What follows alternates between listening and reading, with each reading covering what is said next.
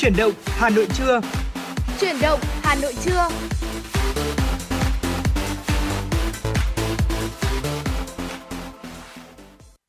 Xin kính chào quý vị thính giả của chương trình FM96 ngày hôm nay. Ngày hôm nay thì đã đến với chương trình Chuyển động Hà Nội trưa và Võ Nam và Tuấn Kỳ đã quay trở lại với quý vị thính giả rồi đây. Và hôm nay chúng ta sẽ tiếp tục với những thông tin cập nhật hết sức lý thú và chưa kể là sẽ còn có một số phần gọi là chia sẻ về những món ăn này hay là về một số vấn đề khá là thú vị mà chúng tôi đã tìm được và muốn chia sẻ với quý vị. Và tất nhiên rồi, còn có âm nhạc nữa, có đúng không Võ Nam? Dạ vâng ạ, Võ Nam mến chào quý vị thính giả, chào anh Tuấn Kỳ ạ. Quý vị thân mến, chương trình của chúng ta đang được phát trực tiếp trên sóng FM 96 MHz và đang được phát trực tuyến trên trang web HanoiTV.vn. Quý vị đừng quên vẫn có thể tương tác với chúng tôi qua hai kênh, đó là qua số điện thoại 024 3773 6688 hoặc là tương tác qua trang fanpage FM 96 Thời sự Hà Nội. Và như thường lệ thì để khởi động cho chương trình Chuyển động Hà Nội trưa ngày hôm nay, mời quý vị chúng ta cùng lắng nghe một bản mát sắp Yêu Nhau Đi. Xin mời quý vị chúng ta cùng thưởng thức qua giọng ca của Julie và Giang Nam ạ. Nếu có kiếp sau mình sẽ bên nhau đúng không anh? Hay giấc mơ ngày xưa vẫn không thành? Chẳng nói nên lời hoàng hôn cuối góc trời, nơi mình mãi chẳng thể chạm tới. Rượu sầu nồng suốt đêm cho quên đi ngày tháng u buồn, rằng người ta mãi thương nay cũng đã mỗi người một phương. Nàng còn hay nhớ chăng khi xưa ta đã nói những lời, dù ngày sau có ra sao ta vẫn muốn bên người thôi. Bao lời yêu về đây rồi đi, anh còn muốn ngắm nhìn giây vài giây để lưu và luyến than. Sau này anh càng yêu bình yên hơn trải qua u sầu, hàng mong đem ước mơ muốn yêu thật lâu. Ngân nga đường xa, nhìn từng chiếc lá úa phai màu rụng rơi ngoài hiên. Mình ta với ta thôi mà, tâm thân này chịu nhiều đớn đau lưu luyến. Trần gian bao nhiêu lần thế giới bê bông, mình quay bước ngỡ ngàng thêm một cuộc tình bước sang trang. Tìm đâu riêng em một chân ái vinh hằng, đành tự nhủ mình rằng phận duyên cách ngăn đông cay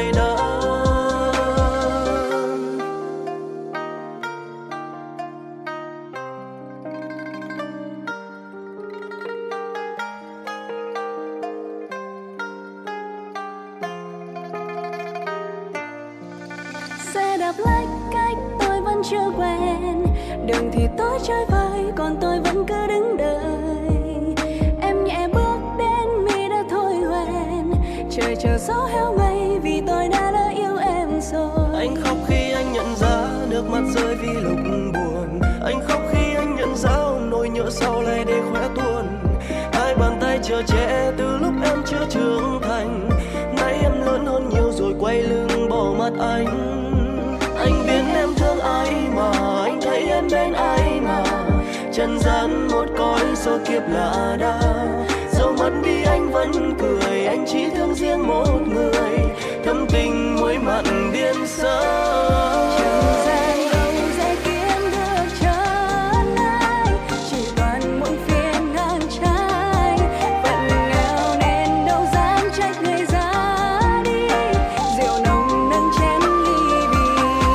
Nắng xuyên qua bên nhà, chiều tà em tôi bước qua, dáng ai trong xe ta nàng đội nghiêng nghiêng đón lá.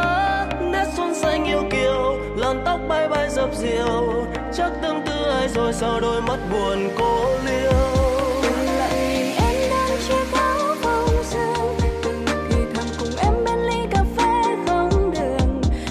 Ngày đẹp trời cùng nhau đi đó đi đây, vậy mà sao hôm nay anh bỏ lại tôi nơi này. Từng giọt nóng chiều xuống hết con đường, anh thấy lá yêu hoa thấy anh cũng yêu em rồi. Dù đường phố sao lắm bao người, nhưng anh chỉ nhớ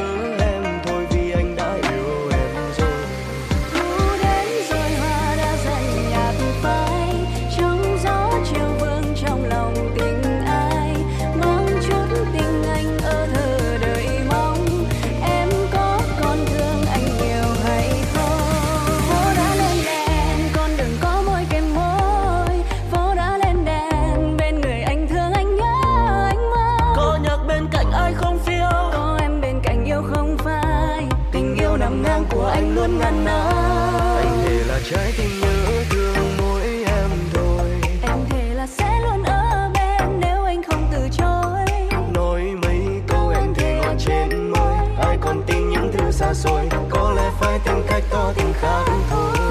Một ngày hạ buồn cành phượng hồng khi còn vương nắng, bầu trời một màu tình yêu thu vừa sang lá xanh thay màu. Động lại một chút nhớ thương đang rơi rơi trên khóe mi lệ buồn, chuyện tình ta bao lâu giờ đây mãi cách xa. Là vì em đã hết thương tôi rồi, giờ em đã có ai bên đây, tôi để chỉ một người không thương, tôi chờ chỉ người làm tôi đau. Giờ đây nếu có quay trở về thì con tim đã thôi mong chờ em về đi, mong chờ chỉ tình ta.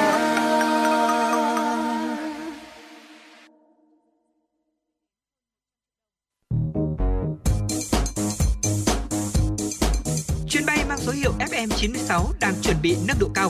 Quý khách hãy thắt dây an toàn, sẵn sàng trải nghiệm những cung bậc cảm xúc cùng FM96.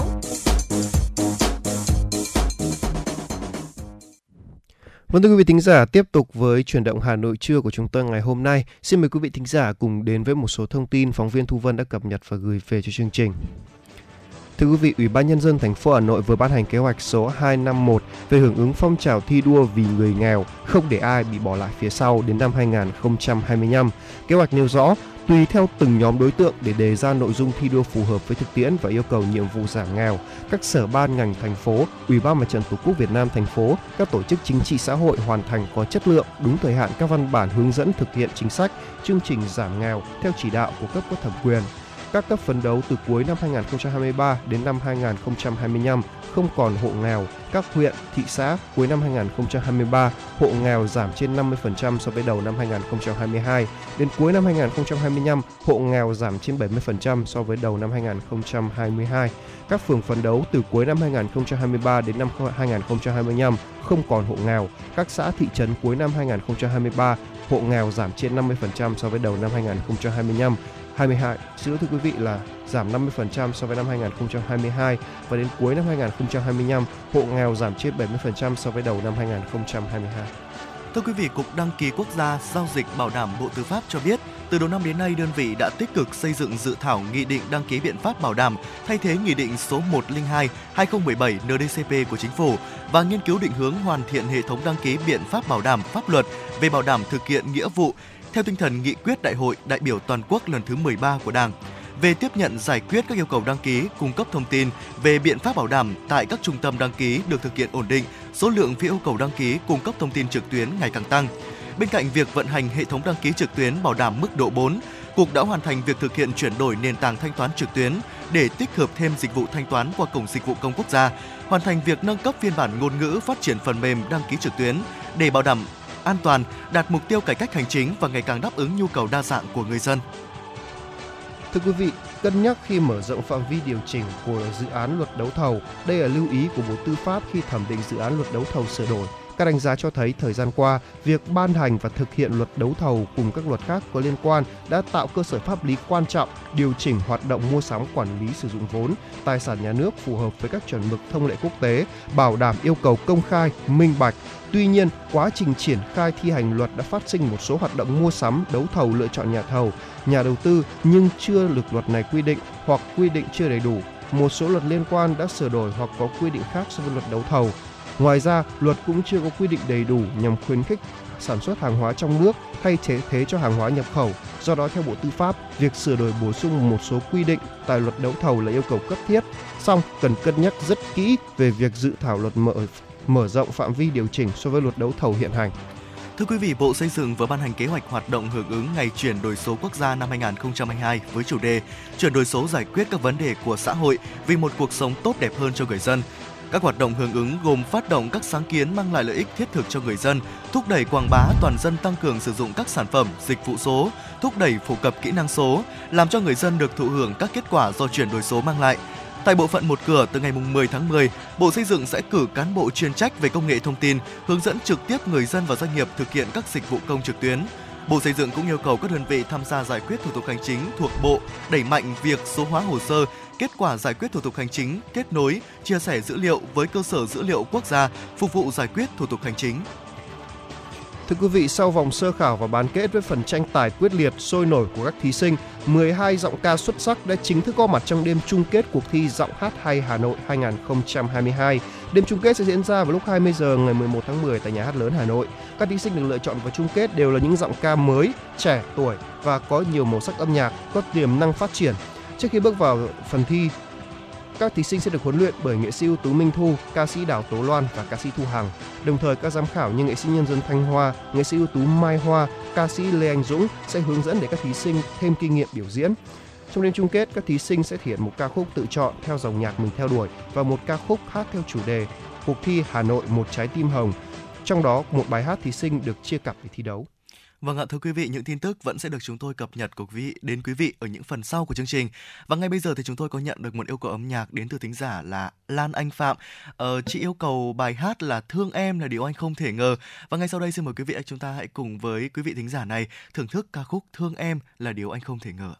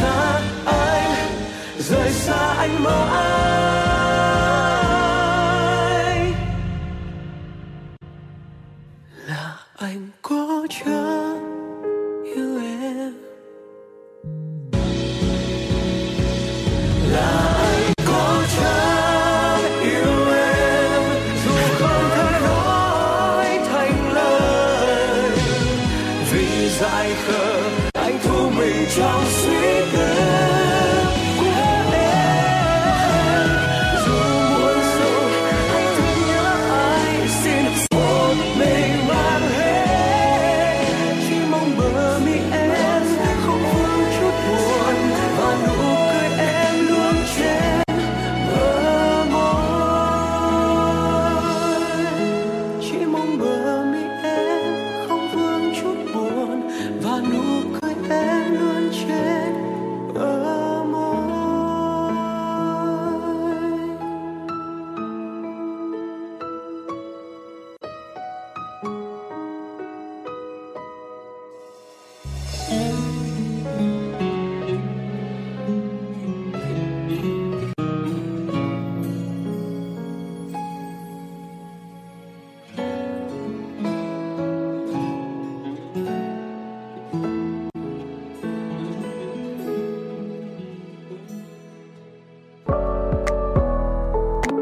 Giải báo chí về phát triển văn hóa và xây dựng người Hà Nội thanh lịch văn minh lần thứ 5 năm 2022 được tuyển chọn và trao cho các tác giả, nhóm tác giả, tác phẩm báo chí xuất sắc viết về phát triển văn hóa, xây dựng người Hà Nội thanh lịch văn minh giai đoạn 2021-2025, tuyên truyền về vị trí, vai trò, tầm quan trọng của văn hóa đối với sự phát triển toàn diện, bền vững của thủ đô, đổi mới công tác lãnh đạo, chỉ đạo, điều hành, đẩy mạnh cải cách hành chính, đề cao vai trò tiên phong, gương mẫu của cán bộ lãnh đạo, nhất là người đứng đầu. Những kết quả nổi bật trong việc thực hiện chương trình số 06 của Thành ủy khóa 17 về phát triển văn hóa, nâng cao chất lượng nguồn nhân lực, xây dựng người Hà Nội thanh lịch văn minh giai đoạn 2021-2025, nghị quyết số 09 ngày 22 tháng 2 năm 2022 của Thành ủy về phát triển công nghiệp văn hóa trên địa bàn thủ đô giai đoạn 2021-2025, định hướng đến năm 2030, tầm nhìn đến năm 2045, gắn với việc thực hiện hai quy tắc ứng xử của thành phố. Lễ công bố và trao thưởng Giải báo chí về phát triển văn hóa và xây dựng người Hà Nội thanh lịch văn minh lần thứ 5 năm 2022 sẽ được tổ chức đúng dịp kỷ niệm 68 năm ngày giải phóng thủ đô, ngày 10 tháng 10 năm 1954, mùng 10 tháng 10 năm 2022. Trực tiếp lúc 20 giờ ngày 2 tháng 10 trên sóng của Đài Phát thanh và Truyền hình Hà Nội. Xin mời quý vị và các bạn đón xem. Thưa quý vị, tiếp tục với FM96 Chuyển động Hà Nội, xin mời quý vị thính giả cùng đến với một số thông tin mà chúng tôi vừa cập nhật. Thưa quý vị, theo báo cáo của Tổ chức Tín dụng, chi nhánh Ngân hàng Nhà nước ở nước ngoài, tuần qua, doanh số giao dịch trên thị trường liên ngân hàng bằng Việt Nam đồng đạt xấp xỉ 1.258.928 tỷ đồng, bình quân 251.786 tỷ đồng trên một ngày, giảm 13.738 tỷ đồng trên một ngày so với tuần trước. Doanh số giao dịch bằng đô la Mỹ quy đổi ra Việt Nam đồng trong thời gian tuần qua đạt 262.379 tỷ đồng, bình quân là 52.476 tỷ đồng trên một ngày, tăng 5.676 tỷ đồng trên một ngày so với tuần trước.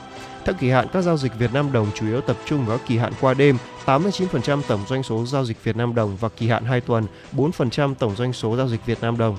Đối với giao dịch đô la Mỹ, các kỳ hạn có doanh số lớn nhất là kỳ hạn qua đêm và 1 tuần với tỷ trọng lần lượt là 81% và 10%. Đối với các giao dịch bằng Việt Nam đồng, so với tuần trước, lãi suất bình quân liên ngân hàng trong tuần có xu hướng tăng ở hầu hết các kỳ hạn.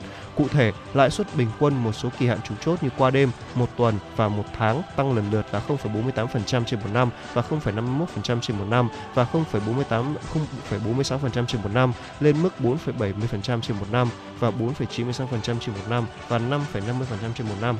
Đối với các giao dịch đô la Mỹ, lãi suất bình quân liên ngân hàng cũng có xu hướng tăng.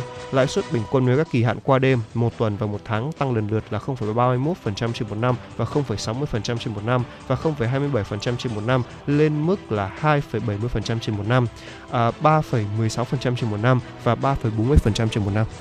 Thưa quý vị, kênh thông tin bất động sản.com.vn cho biết, mức độ quan tâm bất động sản đã giảm đáng kể từ thời điểm tháng 3 năm 2022.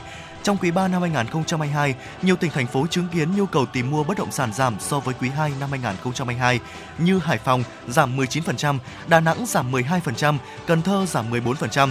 Trong khi đó, giá bất động sản nhà riêng tiếp tục tăng. Giá giao bán trong quý 3 năm 2022 ở các tỉnh miền Bắc như Bắc Giang tăng 61%, Quảng Ninh tăng 21%, Hải Phòng tăng 3%. Ở miền Nam, Cần Thơ, Bình Dương, Long An, Bà Rịa Vũng Tàu cũng chứng kiến giá giao bán tăng 1 đến 11% so với quý 2 năm 2022. Song nhu cầu tìm mua lại sụt giảm mạnh từ 19 đến 33%. Qua khảo sát thực tế, 36% người được hỏi cho biết rào cản lớn nhất là khách hàng lo sợ thị trường tiêu cực nên không dám đầu tư vào bất động sản. 23% chia sẻ giao dịch không thể chốt thành công do khách hàng bị hạn chế vay vốn để mua bất động sản. 19% nhận thấy trở ngại chính là giá bất động sản quá cao so với khả năng tài chính của người mua. Thưa quý vị, theo số liệu của Tổng cục Du lịch, tổng số du khách nội địa trong 9 tháng năm 2022 đạt khoảng 86,8 triệu lượt, cao hơn năm 2019. Kết quả này cho thấy sự phục hồi và phát triển mạnh mẽ của thị trường nội địa đang là nền tảng cho sự phục hồi của ngành du lịch sau đại dịch Covid-19. Tuy nhiên, hiện nay, lượng khách du lịch nội địa đang giảm dần do đã qua mùa cao điểm và vào tháng 5 và tháng 6. Tổng thu từ khách du lịch trong 9 tháng năm 2022 ước đạt 394,2 nghìn tỷ đồng, bằng 78% so với cùng kỳ năm 2019. Hiện nay, với sự tăng chậm của thị trường quốc tế, từ đầu năm đến nay, ước có 1,8 triệu lượt khách quốc tế, vẫn thấp hơn 85,4% so với cùng kỳ năm 2019. Ngành du lịch đang nỗ lực quảng bá, xây dựng thêm nhiều sản phẩm mới để đẩy mạnh phát triển du lịch nội địa, đồng thời thu hút khách quốc tế đến Việt Nam trong khoảng thời gian tới. Thưa quý vị, trong 620.477 thí sinh đăng ký nguyện vọng xét tuyển trên hệ thống chung, số trúng tuyển chính thức sau đợt 1 này là 567.018, trong đó 3.580 trúng tuyển cao đẳng sư phạm, đạt tỷ lệ 91,4% so với số thí sinh đăng ký xét tuyển. Tính đến 17 giờ ngày 30 tháng 9 năm 2022, có 463.440 thí sinh hoàn thành xác nhận nhập học trực tuyến trên hệ thống, đạt tỷ lệ 81,7% so với số thí sinh trúng tuyển. Như vậy, cả nước vẫn còn khoảng 100.000 chỉ tiêu cần xét tuyển bổ sung. Đây là cơ hội cho những thí sinh chưa trúng tuyển trường nào trong đợt 1. Để tăng cơ hội trúng tuyển, thí sinh nên tìm hiểu kỹ các thông tin như điều kiện xét bổ sung, thời hạn, các ngành và các cơ sở xét tuyển bổ sung, so sánh với điểm trúng tuyển vào ngành đó của đợt 1 và điểm thi tốt nghiệp trung học phổ thông hoặc điểm học bạ, từ đó lựa chọn ra phương thức xét tuyển phù hợp nhất. Thí sinh dự định nộp vào trường nào cần đến tận nơi tìm hiểu hoặc vào website của trường để tra cứu thông tin. Theo nhận định của Bộ Giáo dục Đào tạo, năm 2022, việc ứng dụng công nghệ thông tin trong công tác tuyển sinh đã được triển khai đồng bộ, triệt để từ đăng ký dự thi, đăng ký nguyện vọng xét tuyển và nộp phí xét tuyển, xác nhận nhập học, được thực hiện theo hình thức trực tuyến đối với tất cả thí sinh. Đến thời điểm này, có thể khẳng định kỳ tuyển sinh năm nay đã thành công. Những đổi mới trong quy chế tuyển sinh và hệ thống công nghệ đã mang lại những kết quả như kỳ vọng, đó là công bằng, hiệu quả và minh bạch. Thưa quý vị, Công an quận Long Biên, Hà Nội đã bắt giữ đối tượng Lê Xuân Tư, sinh năm 1990, trú tại Phú Thọ, để điều tra hành vi ăn trộm cắp tài sản. Trước đó, vào ngày 13 tháng 9, Công an phường Phúc Lợi, quận Long Biên nhận được tin báo tại một số cơ sở trường học trên địa bàn bị kẻ gian lấy trộm cục nóng điều hòa. Ngay sau khi tiếp nhận thông tin, Công an quận Long Biên đã chỉ đạo các đơn vị nghiệp vụ khẩn trương điều tra làm rõ vụ việc. Đến ngày 24 tháng 9, đội cảnh sát hình sự Công an quận Long Biên bắt giữ được thủ phạm là Lê Xuân Tư. Qua đấu tranh, đối tượng khai nhận là thợ sửa điều hòa, nhưng do muốn có thêm tiền tiêu xài đã nảy sinh ý định trộm cắp các cục nóng điều hòa bán lấy tiền.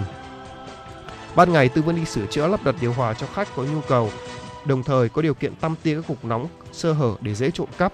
Đến ban đêm, Tư nhắm các trụ sở cơ quan, trường học, doanh nghiệp có cục nóng lắp bên ngoài trời, để tại tầng 1 hoặc ở vị trí thấp để hành động. Mỗi cục nóng Tư bán được 500.000 đến 1.500.000 đồng. Cơ quan điều tra làm rõ, trong tháng 9 năm 2022, Lê Xuân Tư đã gây ra 5 vụ trộm cắp cục nóng điều hòa trên địa bàn quận Long Biên, đồng thời thu giữ được 13 cục nóng điều hòa. Hiện Công an quận Long Biên đang tiếp tục điều tra, xử lý đối tượng theo quy định.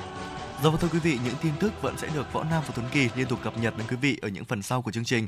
Và ngay bây giờ chúng ta cùng nhau quay trở lại với không gian âm nhạc qua giọng ca của ca sĩ Long Phạm với ca khúc Gió Vẫn Hát. Xin mời quý vị cùng lắng nghe.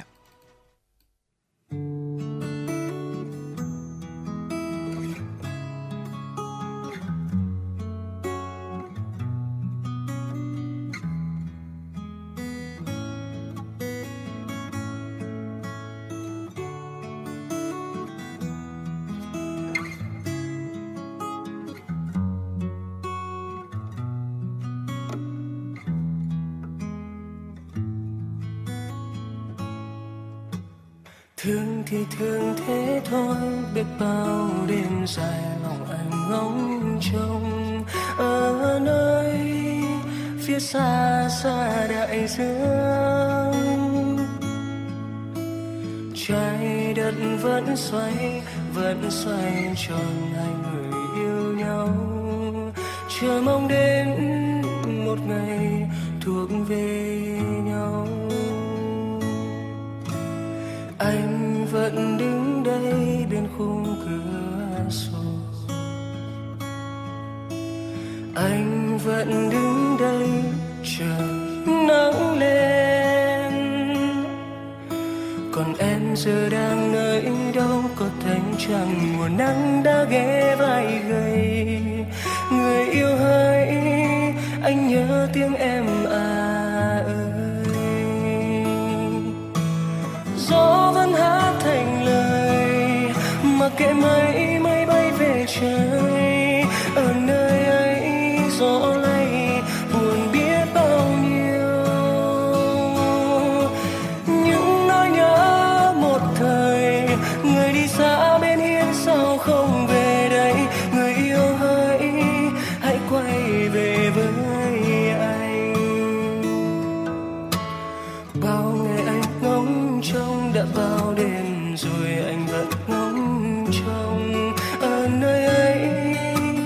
Xa xa chung mấy bao lời anh hát lên, trái tim anh dành trao đến em. Người yêu hỡi, anh yêu riêng mình em thôi. Gió vẫn hát thành lời, mà kệ mây mây bay về trời. Ở nơi ấy gió lay buồn biết bao nhiêu. Những nỗi nhớ một thời, người đi xa bên hiên sao không về đây. Người yêu hỡi, hãy quay về với anh. Xa ra ra ra.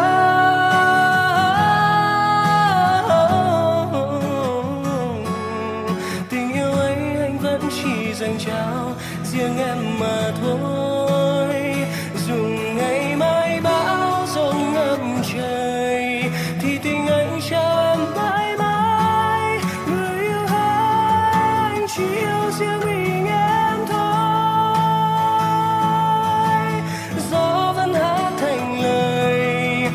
Kệ mây mây mây bay về trời, ở nơi ấy gió lay buồn biết bao nhiêu. Những nỗi nhớ một thời, người đi xa bên hiên sao không về đây. Người yêu hỡi, hãy quay về với anh. Người yêu hỡi, hãy quay về.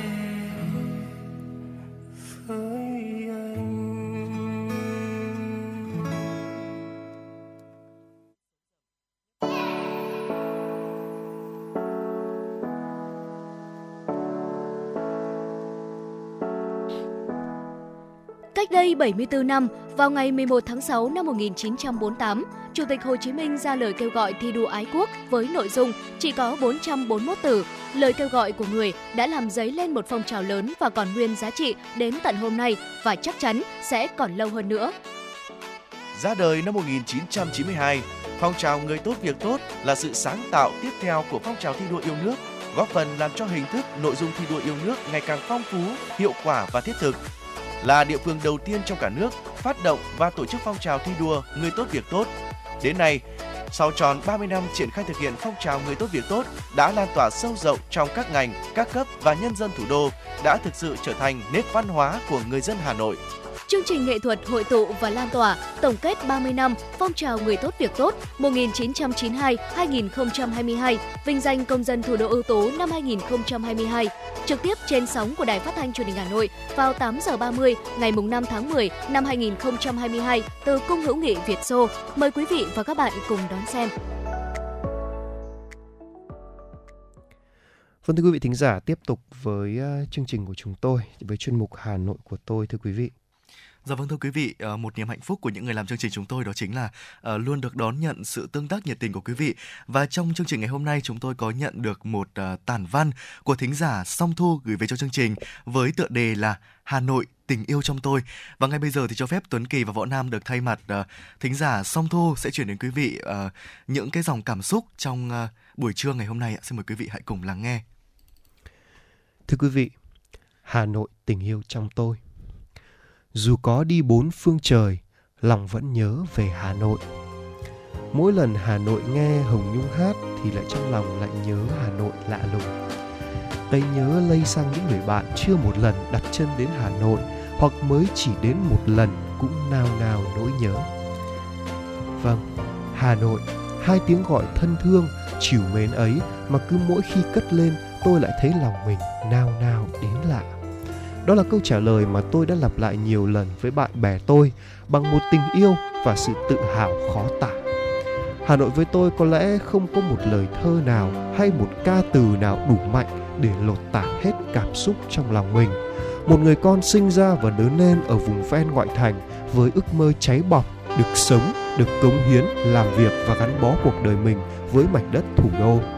Chính xác, tôi là người Hà Tây cũ, tôi lớn lên bằng tiếng ru của những làn điệu dân ca Bắc Bộ, bằng những bắp ngô non, ngọt, thơm, nóng hổi, được mẹ chảy về luộc từ ngoài bãi bồi xanh mướt trên sông Đáy.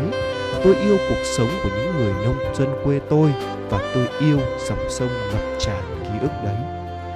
Tuổi thơ tôi là những chiều thả diều trên triển đê sông Đáy cùng đám bạn chăn trâu cắt cỏ, là những đêm trăng sáng vàng vặc theo lũ trẻ vác thuồng ra đồng đào dế, là niềm hy vọng lớn lao rằng khi lớn lên sẽ thi đỗ vào đại học để được khan gói, đèn sách ra Hà Nội học hành.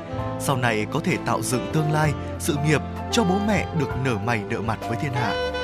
Ngày đó khi Hà Tây còn chưa sáp nhập về Hà Nội, tôi cũng như bao đứa trẻ khác rất háo hức và hồi hộp với phần thưởng được ra Hà Nội vào thăm Lăng Bác.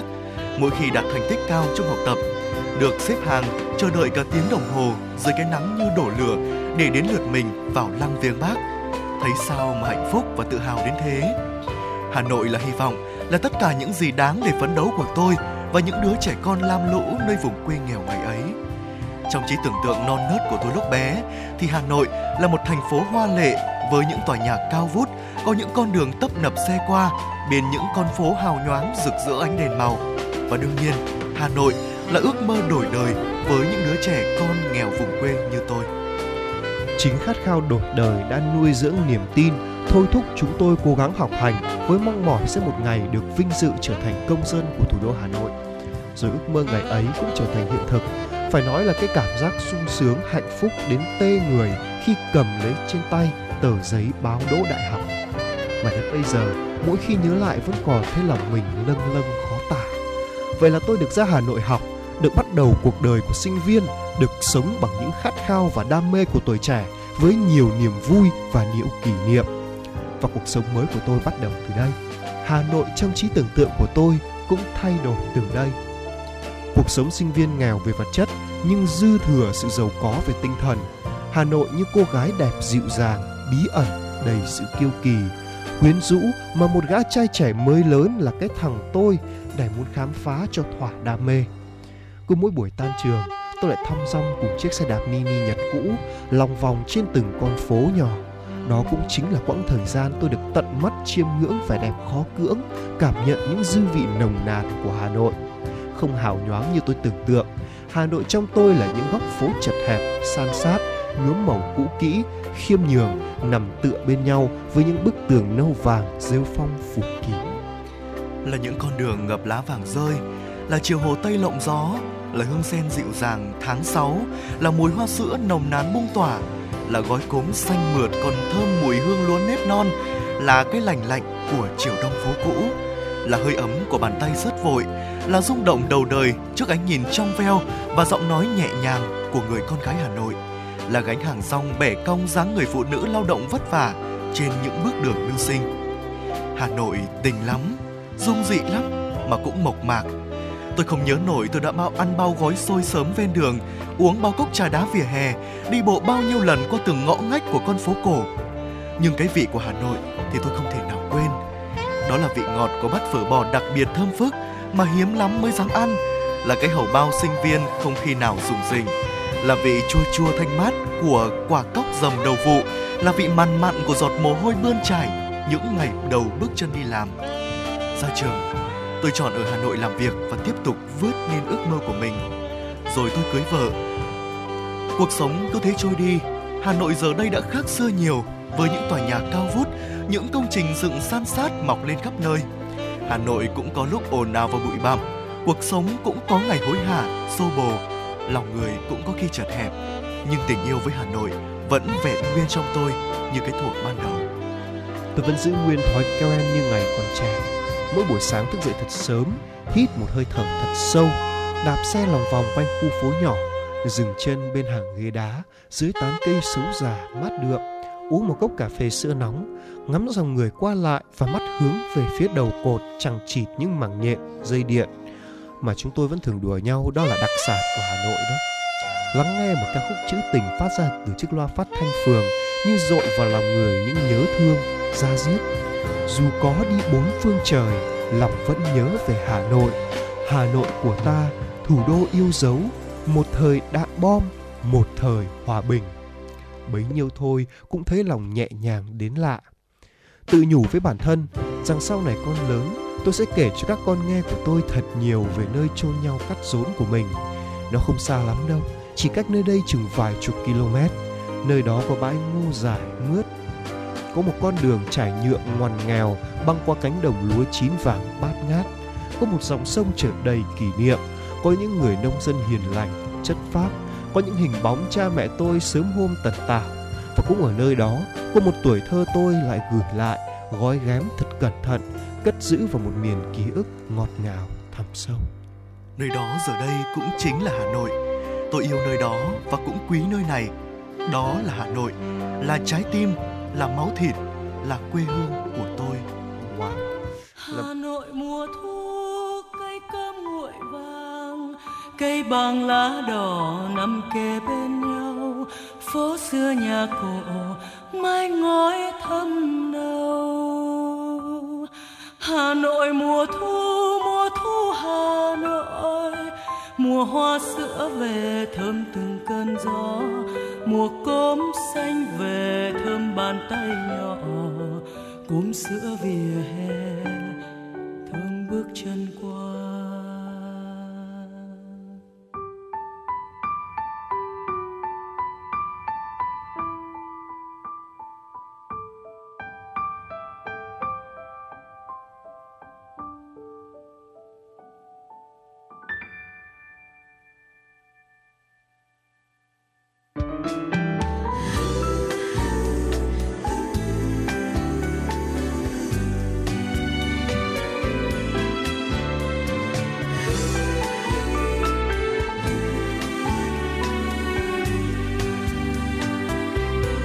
Hà Nội mùa thu cây cơm nguội vàng, cây bàng lá đỏ nằm kề bên nhau, phố xưa nhà cổ mái ngói thâm nâu. Hà Nội mùa thu Hà Nội, mùa hoa sữa về thơm từng cơn gió, mùa cốm xanh về thơm bàn tay nhỏ, cốm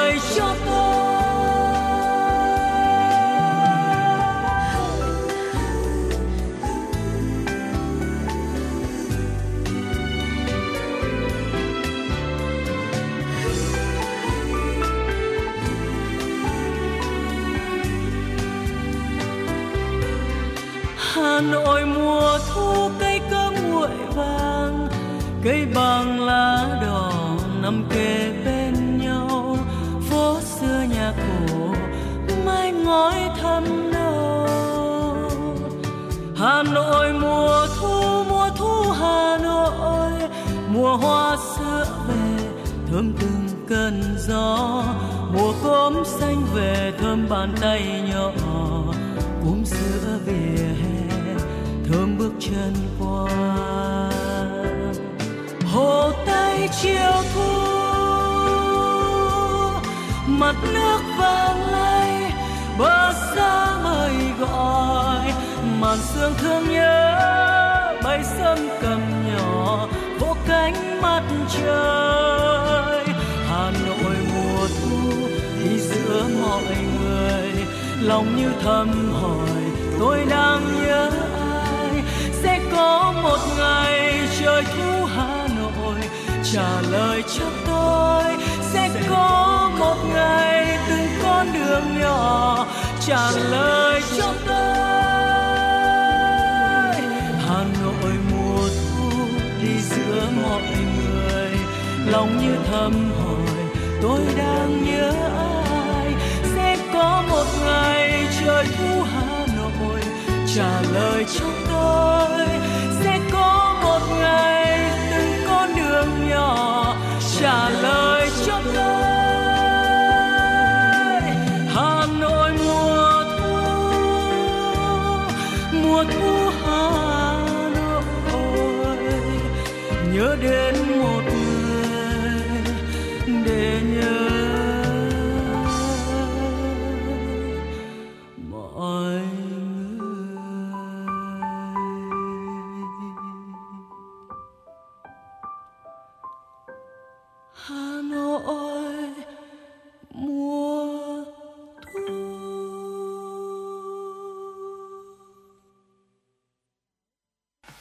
bản giao hưởng hòa bình. Chương trình nghệ thuật đặc biệt nhân kỷ niệm 23 năm thủ đô Hà Nội được UNESCO vinh danh là thành phố vì hòa bình. Bằng ngôn ngữ nghệ thuật âm nhạc dân gian đương đại, chương trình bản giao hưởng hòa bình sẽ tôn vinh những giá trị cao quý, hồn cốt để làm nên một Thăng Long Hà Nội linh thiêng và hào hoa. Trực tiếp trên sóng phát thanh truyền hình của Đài Phát thanh và Truyền hình Hà Nội lúc 20 giờ thứ Bảy ngày 8 tháng 10 năm 2022 từ Nhà hát lớn Hà Nội. Mời quý vị và các bạn đón xem.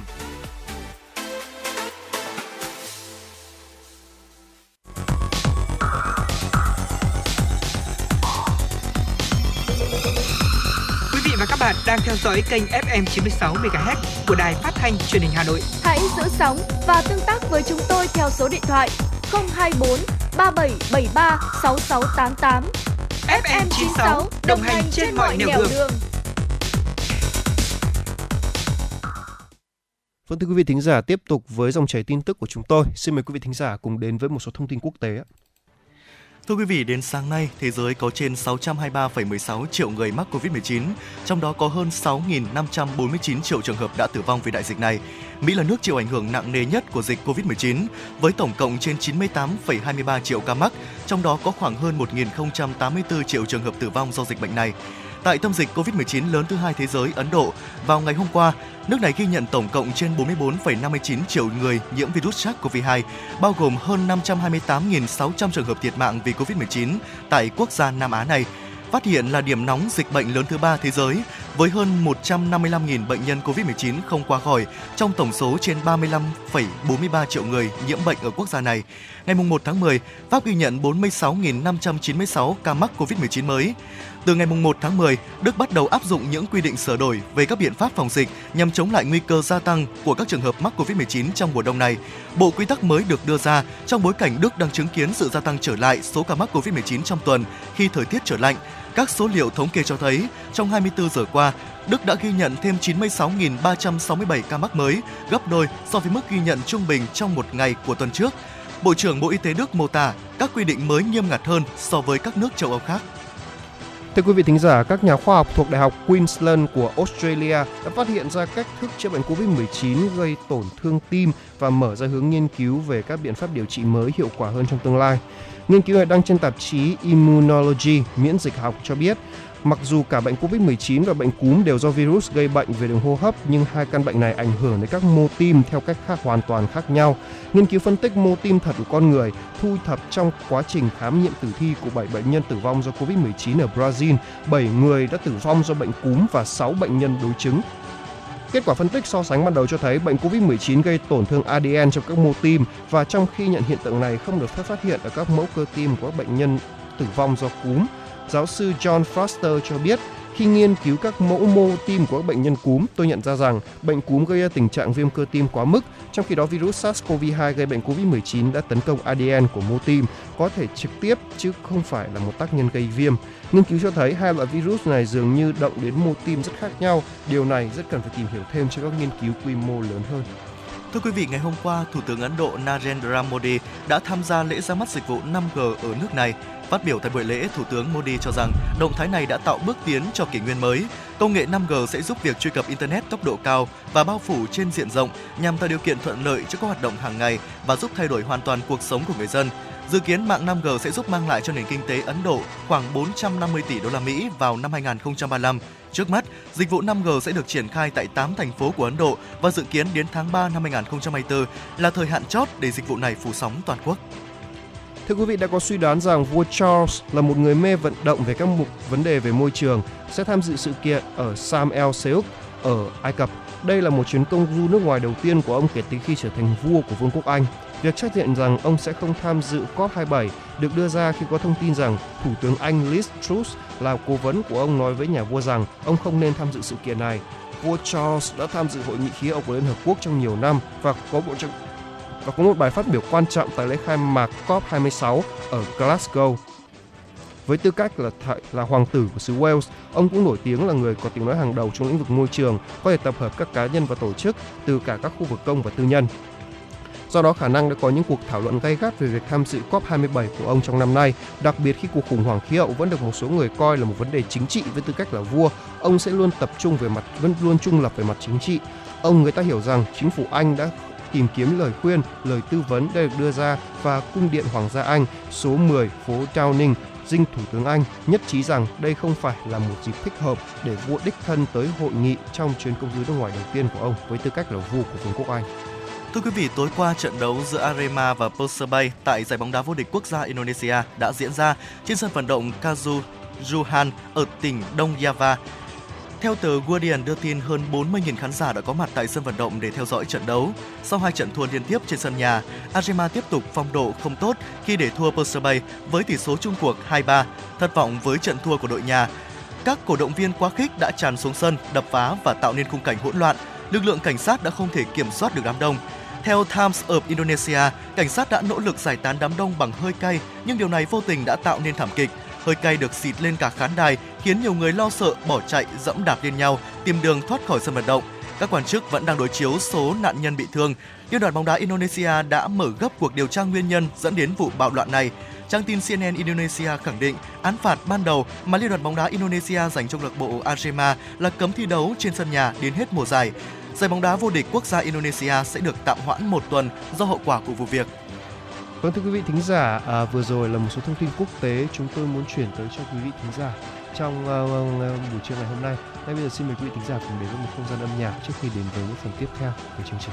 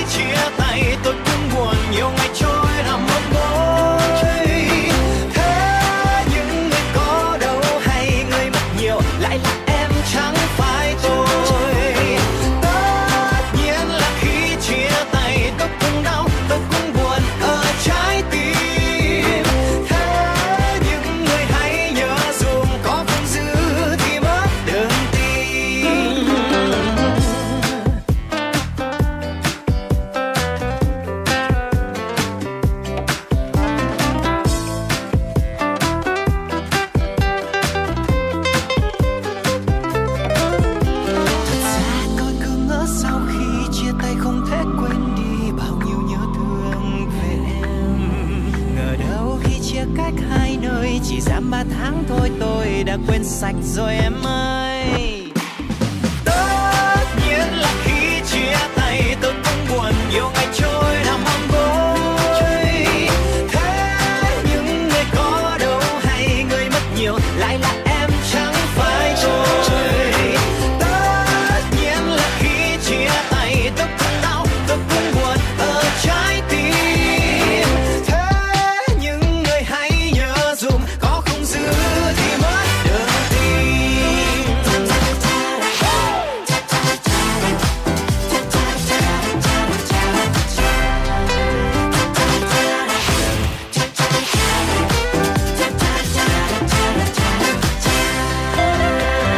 Tốt hơn là khi chia tay đừng có chờ, đừng mong, đừng tiếc nuối. Vì chính những lời nói chia tay là em chọn, là em chẳng phải tôi. Là em chẳng phải tôi. Tất nhiên là khi chia tay tôi cũng đau, tôi cũng buồn ở trái tim. Thế những người hãy nhớ dùm, khó cũng giữ thì mất được tim. Thế những người hãy nhớ dùm, khó cũng giữ thì mất được tim. Thế những người hãy nhớ dùm, khó cũng giữ thì mất được tim. Khó cũng giữ thì mất được tim. Khó cũng giữ thì mất được tim.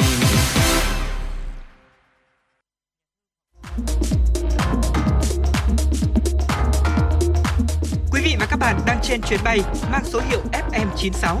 Hãy thư giãn, chúng tôi sẽ cùng bạn trên mọi cung đường. Hãy giữ sóng và tương tác với chúng tôi theo số điện thoại 024 3773 6688.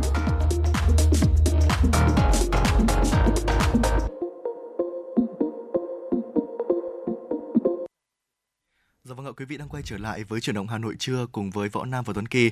Chương trình của chúng ta đang được phát trực tiếp trên sóng FM tần số 96 MHz và đang được phát trực tuyến trên trang web HanoiTV.vn. Thưa quý vị, chúng ta đang quay trở lại với Chuyển động Hà Nội trưa ngày hôm nay cùng với tiểu mục Món ngon cùng FM96. Thưa quý vị, nhắc đến Hà Nội thì người ta nhớ ngay đến nền ẩm thực lâu đời với các món ăn như là kem Tràng Tiền, cốm, bún thang hay là ốc, và không thể không nhắc đến món bún chả Hà Nội trứ danh, nước tiếng cả trong và ngoài nước. Và ngày hôm nay thì cùng vào bếp với Chuyển động Hà Nội trưa để thực hiện ngay món ăn thơm ngon này quý vị nhé. Vâng, thưa quý vị thính giả, nguyên liệu làm món bún chả này thì đơn giản lắm. Đầu tiên là bún tươi khoảng 1 cân, thực ra tùy vào sức ăn của gia đình thôi. Thịt ba chỉ khoảng 700 g, rồi là thịt heo xay nhuyễn này, một củ cà rốt, một quả đu đủ xanh, rau sống có thể là bao gồm chất nhất định là phải có xà lách, tía tô, húng quế, húng lủi, diếp cá, đúng không ạ? Vâng ạ. Tiếp theo là hành tím băm này, tỏi băm, ớt băm, dầu hào thì khoảng 2 muỗng canh, mật ong 3 muỗng canh. Cái mật ong này là có cũng được, không có không sao nha thưa quý vị, nhưng mà chắc chắn phải có nước hàng rồi. Nước mắm thì khoảng 1 chén, khoảng 200 ml thôi. Giấm thì khoảng nửa chén và dầu ăn thì một ít. Gia vị thông dụng thì sẽ có muối, đường, tiêu, hạt nêm rồi bột ngọt, và chúng ta sẽ ướp thịt trong vòng 30 phút cho thấm gia vị. Sau khoảng 30 phút thì có thể là lấy một lượng thịt xay đủ rồi là viên vào nha. Dạ vâng, đúng đây như thế ạ. Và có một cái mẹo nhỏ cho quý vị khi chúng ta chọn mua đu đủ xanh ngon, đó là quý vị nên chọn mua những quả đu đủ to nhưng mà vẫn còn xanh. Khi sờ vào thì cảm nhận cái độ cứng nhất định và cầm lên thấy nặng tay. Đu đủ tươi ngon là những quả cuống còn dính nhựa, vì đây là đu đủ có ít hạt, thịt dày và nhiều. Ưu tiên chọn đu đủ mỏ vịt mới hái thì thịt nó sẽ giòn và không bị mềm. Chúng ta cũng nên tránh mua những cái loại đu đủ vào những ngày mưa vì sẽ ảnh hưởng đến chất lượng và hương vị thơm ngon của đu đủ. Và bây giờ thì anh Tuấn Kỳ có thể hướng dẫn cho quý vị cách sơ chế những cái nguyên liệu và cách ướp thịt được không ạ? Ướp thịt thì tôi chỉ nhìn mẹ tôi hay làm thôi. Thì đầu tiên là với ba chỉ thì mẹ tôi sẽ gọi là rửa với muối. Đấy, sau đấy thì là rửa nước lạnh thôi để ráo. Ướp thịt thì mình ướp với cả hành tím, tỏi này, hạt nêm này. Cái này thì tùy vào khẩu vị của mỗi gia đình nha, có thể ăn ngầm mặn, ăn ngọt khác nhau. Và tất nhiên thì đấy, có cả bột canh này, tiêu này, nhớ nhất là phải có tiêu thưa quý vị cho nó thơm. Đấy, tiếp theo là nước mắm, có thể là có cũng được, không có không sao vì có muối rồi mà. Đấy, có cả dầu hào càng tốt, mật ong thì tùy vào khẩu vị mỗi nhà. Rồi là tất nhiên rồi phải có nước hàng thì lên màu nó mới đẹp được. Sau khi trộn đều và để cho thịt thấm gia vị thì ít nhất là mất khoảng 30 phút. Về phần thịt xay, chúng ta hãy cho nửa muỗng canh hành tím băm này, hay là một nửa canh muỗng anh tỏi băm. Sau đó là đến hạt nêm, bột ngọt, rồi là tiêu xay đấy, và còn nước mắm nữa đấy. Sau đó thì tất cả sẽ gọi là ướp, dùng tay trộn đều đấy. Sau đó khi trộn đều rồi cho nó thấm gia vị, chắc mất khoảng 30 phút thôi, rồi là mình ướp khoảng 30 phút, rồi là dùng tay rồi là vo miếng thịt viên đi, vo viên miếng thịt đi, thế là được rồi. Còn một số nguyên liệu khác, ví dụ cà rốt, đu đủ thì đừng quên là rửa sạch, gọt vỏ, rồi đem ngâm với nước muối khoảng 5-10 phút gì đấy. Đấy, rồi tiến hành rồi là nạm cái cà rốt này ra, rồi là thêm, rồi là dưới đấy mình có thể trộn đường này, muối, giấm và tỏi, và để dưới đấy mình làm ra món nộm nha thưa quý vị. Đấy, thì lúc ấy nó sẽ dễ hơn rất là nhiều, đúng không nào? Nó sẽ làm ngon hơn rất là nhiều. Thịt nướng thì đừng quên là hãy phết một lớp dầu nhẹ lên trên cái bếp nướng nha, hoặc là có thể là lên cái gọi là xiên qua, hoặc là gì nhỉ, gọi là cái nẹp tre đấy. Đấy thì nó sẽ gọi là giúp cho thịt và sẽ lấy ra nó dễ hơn rất là nhiều. Đấy. Và quý vị cũng nên lưu ý là nếu có điều kiện thì quý vị có thể nên nướng thịt ở trên bếp nướng than hoa. Như vậy thì sẽ có mùi khói và càng đúng chuẩn cái vị của bún chả Hà Nội hơn. Ngoài ra thì để chia sẻ cho quý vị về cách nấu nước mắm thì chúng ta đầu tiên chúng ta sẽ bắc nồi lên bếp, sau đó thì cho vào non một chén nước mắm khoảng tầm 200 ml, non một chén đường khoảng tầm 200g, 1/2 chén giấm khoảng 100 ml và 2 chén nước lọc vào, và tiến hành nấu ở lửa lớn để cho các cái gia vị đấy hòa tan hoàn toàn, và cái nước mắm sẽ, khi mà nước mắm bắt đầu sôi thì quý vị có thể tắt bếp và nêm nếm gia vị sao cho vừa miệng nhất. Về cái thành phẩm của chúng ta, sau khi chúng ta hoàn thành xong những cái công đoạn chuẩn bị đấy thì chúng ta sẽ xếp thịt nướng này, bún này và rau sống ra đĩa, cho cà rốt, đu đủ ngâm chua và một ít ớt băm ra một cái bát nhỏ, sau đó thì cho nước mắm đường, vừa nấu vừa khuấy đều cho đến khi hoàn thành. Chỉ một vài bước đơn giản mà Võ Nam và Tuấn Kỳ vừa mới chia sẻ với quý vị thôi thì chúng ta đã có thể hoàn thành được món bún chả Hà Nội thơm lừng, hấp dẫn, chẳng thua kém gì ngoài hàng. Và khi các bạn ăn thì chúng ta gắp một ít thịt nướng này, một chút bún này, một chút rau thơm vào bát nước mắm rồi thưởng thức. Thịt sẽ có vị đậm đà, thơm hương của sả và hành, ăn cùng với nước mắm chua ngọt, rau thơm và đồ chua sẽ giúp chúng ta cân bằng được cái vị giác, khiến quý vị sẽ muốn ăn mãi không ngừng, và đặc biệt là trong cái thời tiết se se lạnh của Hà Nội như thế này ạ. Quý vị hãy nhanh tay vào bếp và làm thử món này cho bữa trưa của mình nếu có điều kiện nhé quý vị nhé. Và một cái mẹo để thực hiện thành công cho quý vị đó là nếu muốn dùng món ăn này cho bữa sáng thì quý vị có thể ướp thịt và pha nước mắm sẵn từ tối hôm trước rồi cho vào ngăn mát tủ lạnh, và khi dùng thì chỉ cần mang ra hâm nóng là có thể sử dụng. Và hy vọng rằng là với những cái chia sẻ của Võ Nam và Tuấn Kỳ vừa rồi thì quý vị có thể có cho mình được những cái mẹo nhỏ để có thể thực hiện thành công món bún chả, có thể là cho bữa trưa ngày hôm nay, bữa tối, hoặc là một cái lúc nào đấy mà quý vị có thể thèm món bún chả Hà Nội trong không khí se lạnh của thủ đô chẳng hạn. Và ngay bây giờ chúng ta cùng nhau quay trở lại không gian âm nhạc trước khi đến với khung giờ phát sóng trực tiếp tiếp theo, khung giờ từ 11 đến 12 giờ trưa. Xin mời quý vị chúng ta cùng lắng nghe ca khúc Bèo dạt mây trôi có sự thể hiện của nam ca sĩ An Khang. Xin mời quý vị hãy cùng thưởng thức ạ.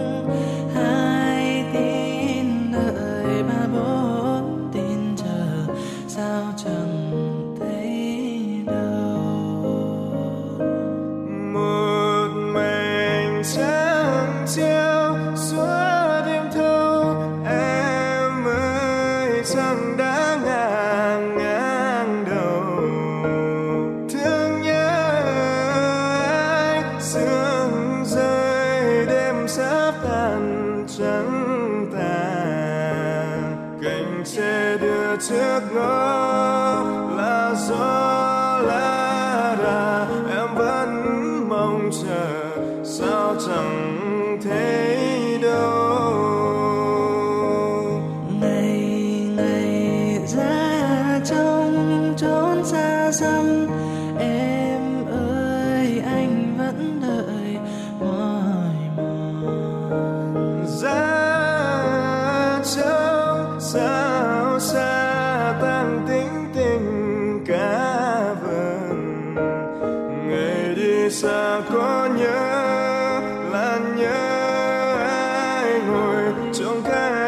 chim trời sao chẳng thấy đâu.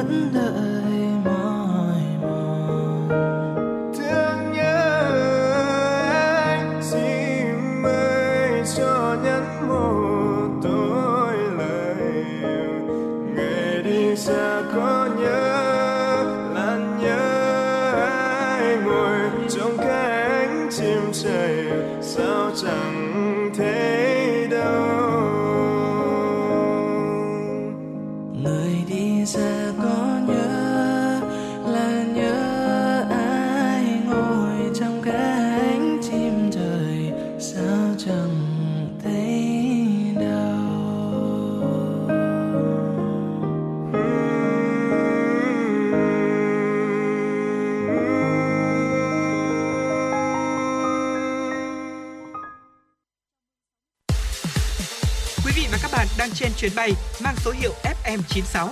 Hãy thư giãn, chúng tôi sẽ cùng bạn trên mọi cung đường.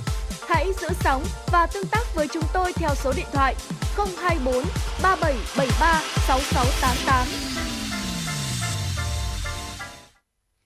Quý vị đang quay trở lại với Chuyển động Hà Nội trưa cùng với Tuấn Kỳ và Võ Nam. Chương trình của chúng ta đang được phát trực tiếp trên sóng FM tần số 96 MHz của Đài Phát thanh Truyền hình Hà Nội và cũng đang được phát trực tuyến trên web HanoiTV.vn. Và chúng tôi xin được quay trở lại với những tin tức đáng chú ý do phóng viên Hoa Mai thực hiện. Xin mời quý vị hãy cùng nghe.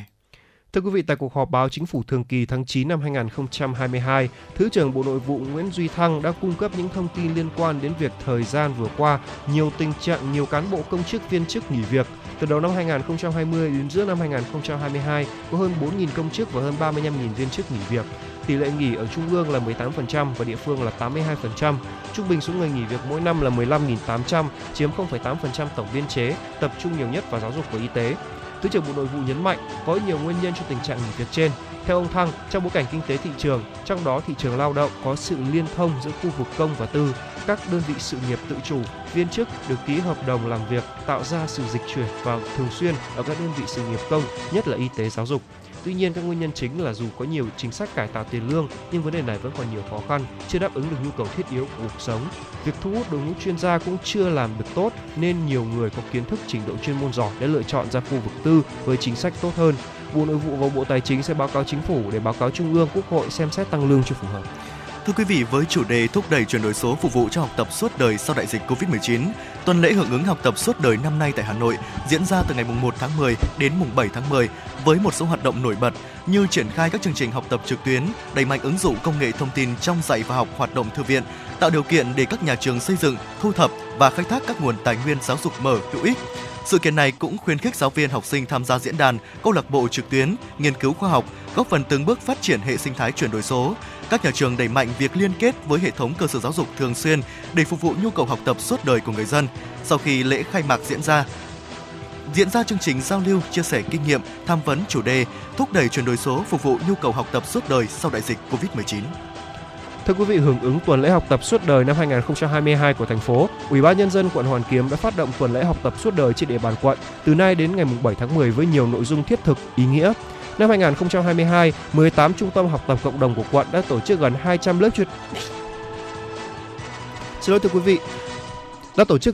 lớp chuyên đề bồi dưỡng kiến thức cho gần 9.000 lượt học viên. Một số hoạt động chủ yếu được triển khai nhằm hưởng ứng tuần lễ học tập suốt đời như xây dựng, thu thập, khai thác thông tin và các nguồn tài nguyên giáo dục mở, tổ chức các lớp tập huấn, hướng dẫn về kỹ năng tìm kiếm, khai thác, sử dụng thông tin trên mạng Internet toàn cầu hiệu quả, khích lệ hệ thống các thư viện chia sẻ, hỗ trợ cơ sở vật chất, kinh nghiệm tổ chức, góp phần nuôi dưỡng thói quen và nhu cầu học tập thường xuyên cho người dân, khuyến khích tổ chức thu gom, tặng sách cho các trường học, phát hiện nhân rộng các tấm gương tự học, học tập suốt đời. Thưa quý vị, Hội Khoa học Lịch sử Việt Nam đã tổ chức hội thảo về Hoàng Giáp Nguyễn Tư Giản. Hoàng Giáp Nguyễn Tư Giản sinh năm 1823, mất năm 1890, quê ở làng Lâm Du, huyện Đông Ngàn, tỉnh Bắc Ninh, nay thuộc huyện Đông Anh, thành phố Hà Nội. Xuất thân từ một gia đình khoa bảng nhiều đời nên 21 tuổi, ông đã đậu Hoàng Giáp khoa Giáp Thìn và từ đó đem tài năng ra giúp nước. Ông bước vào sự nghiệp chính trị khi tình hình đất nước đang biến thiên phức tạp, thực dân Pháp xâm chiếm đất nước, nội bộ triều đình tự Đức phân hóa. Cuộc đời làm quan của ông nhiều thăng trầm, song ông vẫn giữ được bản lĩnh tốt đẹp. Ông còn là một nhà tri thức lớn. Hầu hết tác phẩm của ông vẫn được lưu giữ tại kho sách Hán Nôm, Viện Nghiên cứu Hán Nôm. Thưa quý vị, sau 10 năm hoạt động, Quỹ học bổng Thắp sáng tương lai (Lining Up Your Future) đã mở ra ngoài khuôn khổ hỗ trợ vật chất cho một quỹ học bổng thông thường khi xây dựng được một mạng lưới trao niềm tin, truyền cảm hứng và lan tỏa những ảnh hưởng tích cực đến thế hệ trẻ Việt Nam. Từ chỗ tập trung hỗ trợ các sinh viên thuộc khối ngành kế toán, kiểm toán, tài chính, ngân hàng. Từ mùa thứ 8, quỹ đã nâng tầm mở ra chương trình chủ đạo World Class sáng kiến của Deloitte toàn cầu, bên cạnh cả tài trợ bằng tiền mặt và học phí cho chương trình đào tạo đại học, chuyên tiếng Anh chuyên ngành hoặc các chứng chỉ học thuật khác. Quỹ còn đồng hành với sinh viên qua các khóa chương trình phát triển kỹ năng, các khóa đào tạo chuyên sâu miễn phí. Các em cũng được tham gia các khóa thực tập, rèn luyện kỹ năng mềm tại Deloitte, ACCA và các đơn vị đồng hành. Một thập kỷ hoạt động, quỹ đã trao hơn 800 suất học bổng với hơn 122.000 sinh viên Việt Nam tiếp cận và gia nhập vào mạng lưới, cũng như thường xuyên tổ chức các hoạt động hỗ trợ các em. Dạ vâng, thưa quý vị, những tin tức vẫn sẽ được Võ Nam và Tuấn Kỳ liên tục cập nhật tới quý vị ở những phần sau của chương trình. Và ngay bây giờ, chúng ta cùng nhau quay trở lại với không gian âm nhạc qua ca khúc Muốn khóc thật to với giọng ca của nam ca sĩ Trúc Nhân.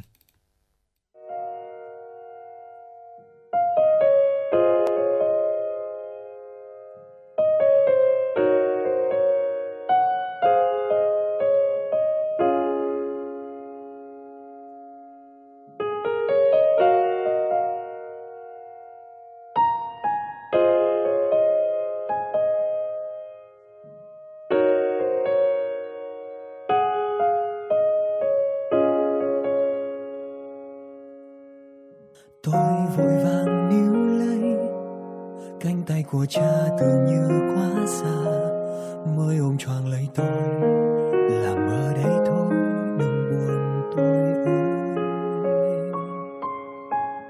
Tôi chạy theo ánh sáng, cuối con đường nơi mẹ tôi vẫn đứng, đón tôi lúc tan trường, nụ cười ấy mang âu thơ tôi về nơi xa xôi. Và cứ thế âu thơ vẫn trôi vào những giấc mơ tôi từng đêm thế thôi. Và tiếng cười ngày ấu thơ giờ đã biến mất, nhường lại cho những âu lo về đây. Và giờ đây tôi muốn khóc thật lớn, như chưa lớn bao giờ những ngày thơ, mang theo những ước mơ ôi mộng mơ, đời chờ với lòng tin ngây thơ. Cả một thời thơ mong được lớn, đâu có biết lớn lên chỉ buồn thêm.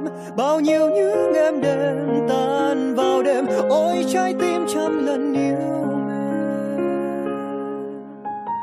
Đến một lúc nhận ra thời gian đã vô tình mang tuổi thơ đi xa, là khi vòng tay của cha giờ đây đã không thể ôm chặt ta mãi mãi. Ước mơ chỉ một lần, đừng nói cho ngại ngần rằng con đã yêu cha, mà sao đôi khi ta chẳng thể nào nói khi chưa phải xa cách xa. Cũng đã có lúc trong cơn mơ tôi bao đêm, bàn tay thân quen vương mái tóc tôi hôn lên. Mình như đang nơi đây hay chỉ là cơn say, lời ru nhẹ lay tuổi thơ mùa em chốn này. Giờ muốn nó khóc cho vơi nhẹ đi bao tháng ngày. Tuổi thơ của tôi là những trưa hè rong chơi cùng bạn bè. Tuổi thơ của tôi là những câu chuyện bà kể em nghe. Tuổi thơ của tôi ơi sao trôi nhanh đi. Thơ của tôi ơi cứ ngỡ hôm qua mà hóa ra xa xôi. Đêm từng đêm lòng tôi thầm mong một điều ước, chỉ mong một lần được trở về với tuổi thơ để êm đềm giấc mơ, để gom nhặt hết những kỷ niệm đẹp và rồi xếp đầy vào trí nhớ. Những bỡ ngỡ của ngày ấu thơ, bao nhiêu dại khờ chỉ còn trong mơ. Và cứ thế ấu thơ vẫn trốn vào những giấc mơ tôi từng đêm thế thôi. Và tiếng cười ngày ấu thơ giờ đã biến mất, nhường lại cho những âu lo về đây. Và giờ đây tôi muốn khóc thật lớn, như chưa lớn bao giờ như ngày thơ, mang theo những ước mơ ôi mong mơ, đời chờ với lòng tin ngây thơ, cả một thời thơ mong được lớn, đâu có biết lớn lên chỉ buồn thêm. Bao nhiêu những em đêm tan vào đêm, ôi trái tim vẫn còn yêu mến.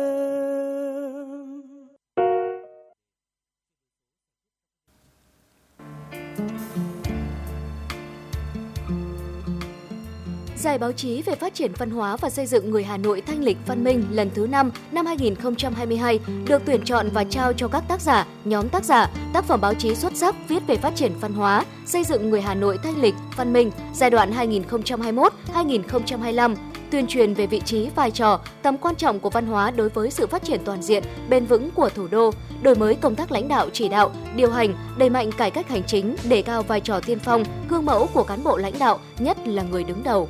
Những kết quả nổi bật trong việc thực hiện chương trình số 06 của Thành ủy khóa 17 về phát triển văn hóa, nâng cao chất lượng nguồn nhân lực, xây dựng người Hà Nội thanh lịch văn minh giai đoạn 2021-2025. Nghị quyết số 09 ngày 22 tháng 2 năm 2022 của Thành ủy về phát triển công nghiệp văn hóa trên địa bàn thủ đô giai đoạn 2021-2025, định hướng đến năm 2030, tầm nhìn đến năm 2045, gắn với thực hiện hai quy tắc ứng xử của thành phố. Phản ánh gương điển hình, tập thể cá nhân, mô hình mới, cách làm hay, đạt hiệu quả tích cực trong phát triển văn hóa, xây dựng người Hà Nội thanh lịch văn minh. Những khó khăn bất cập, những biểu hiện tiêu cực, các vấn đề còn tồn đọng trong phát triển văn hóa thủ đô và việc thực hiện hai quy tắc ứng xử của thành phố. Lễ công bố và trao giải thưởng báo chí về văn hóa và xây dựng người Hà Nội thanh lịch văn minh lần thứ 5 năm 2022 sẽ được tổ chức đúng dịp kỷ niệm 68 năm ngày giải phóng thủ đô, mùng 10 tháng 10 năm 1954, mùng 10 tháng 10 năm 2022. Trực tiếp lúc 20 giờ ngày mùng 2 tháng 10 trên sóng của Đài Phát thanh Truyền hình Hà Nội. Mời quý vị và các bạn đón xem. Thưa quý vị thính giả, tiếp tục với dòng chảy tin tức với chúng tôi. Xin mời quý vị thính giả cùng đến với một số thông tin phóng viên Hoa Mai đã cập nhật và gửi về cho chương trình. Thưa quý vị, Bộ Y tế đề nghị tăng cường quản lý các nguồn lực phòng chống dịch. Đề nghị này được đưa ra trong bối cảnh WHO nhận định dịch bệnh COVID-19 sẽ còn tiếp tục là mối đe dọa trong thời gian tới với những biến thể mới của SARS-CoV-2 có thể làm dịch COVID-19 trở nên phức tạp và gia tăng trở lại.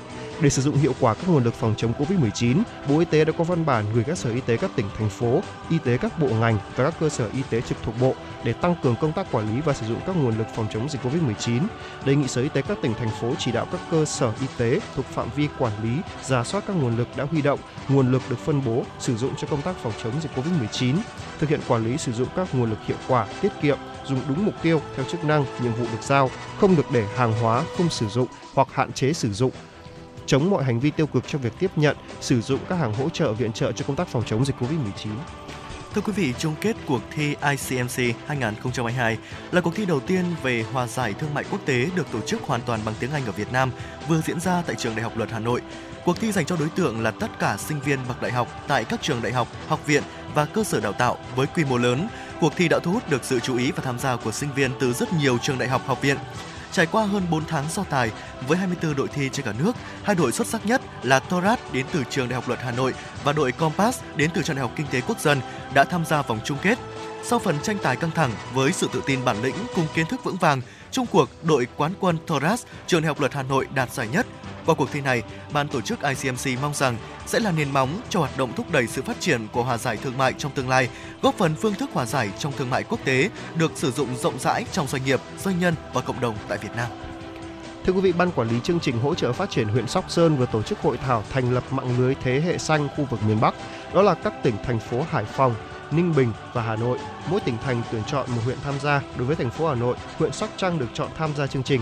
Tại buổi hội thảo, các đại biểu đã thảo luận sôi nổi về các vấn đề như ứng phó với biến đổi khí hậu, trang thiết bị, kiến thức, khoa học sớm và đầy đủ nhất về thích ứng với biến đổi khí hậu, về các giải pháp năng lượng tái tạo, giảm phát thải nhà kính, về các công nghệ mới tiết kiệm năng lượng, thay đổi thói quen lối sống theo hướng tiết kiệm các năng lượng, thực hiện các sáng kiến giải pháp công trình mềm như trồng cây xanh, trồng rừng, trồng cây ven biển, nông nghiệp sinh thái, cách ứng xử với thiên nhiên và quá trình phát triển kinh tế xã hội trong bối cảnh biến đổi khí hậu. Kết thúc buổi hội thảo đã ra mắt nhóm mạng lưới thế hệ xanh khu vực miền Bắc ạ. Tại Ủy ban nhân dân huyện Sóc Sơn, Liên đoàn Lao động huyện, Trung tâm Chính trị huyện Sóc Sơn đã phối hợp tổ chức bồi dưỡng nghiệp vụ công tác tổ chức Đại hội Công đoàn cơ sở tiến tới Đại hội Công đoàn huyện Sóc Sơn lần thứ 11, nhiệm kỳ 2023-2028. tham gia lớp tập huấn có trên 200 cán bộ công đoàn cơ sở với đủ các văn bản, tài liệu hướng dẫn. Các đại biểu còn được báo cáo viên chú ý lưu ý tập trung vào những vấn đề trọng tâm để tổ chức tốt thành công đại hội. Đó là hướng dẫn một số nội dung về công tác nhân sự, công tác bầu cử tại đại hội, hướng dẫn quy trình xây dựng báo cáo đại hội, những văn bản chủ yếu lưu hành trong đại hội, thành lập nhiệm vụ của các tiểu ban phục vụ đại hội, xây dựng chương trình đại hội. Thông qua lớp tập huấn đã giúp cán bộ công đoàn cơ sở nắm được mục đích, ý nghĩa, nội dung, phương pháp và các bước để tiến hành đại hội công đoàn các cấp nhiệm kỳ 2023-2028 đảm bảo đúng quy định của điều lệ công đoàn Việt Nam.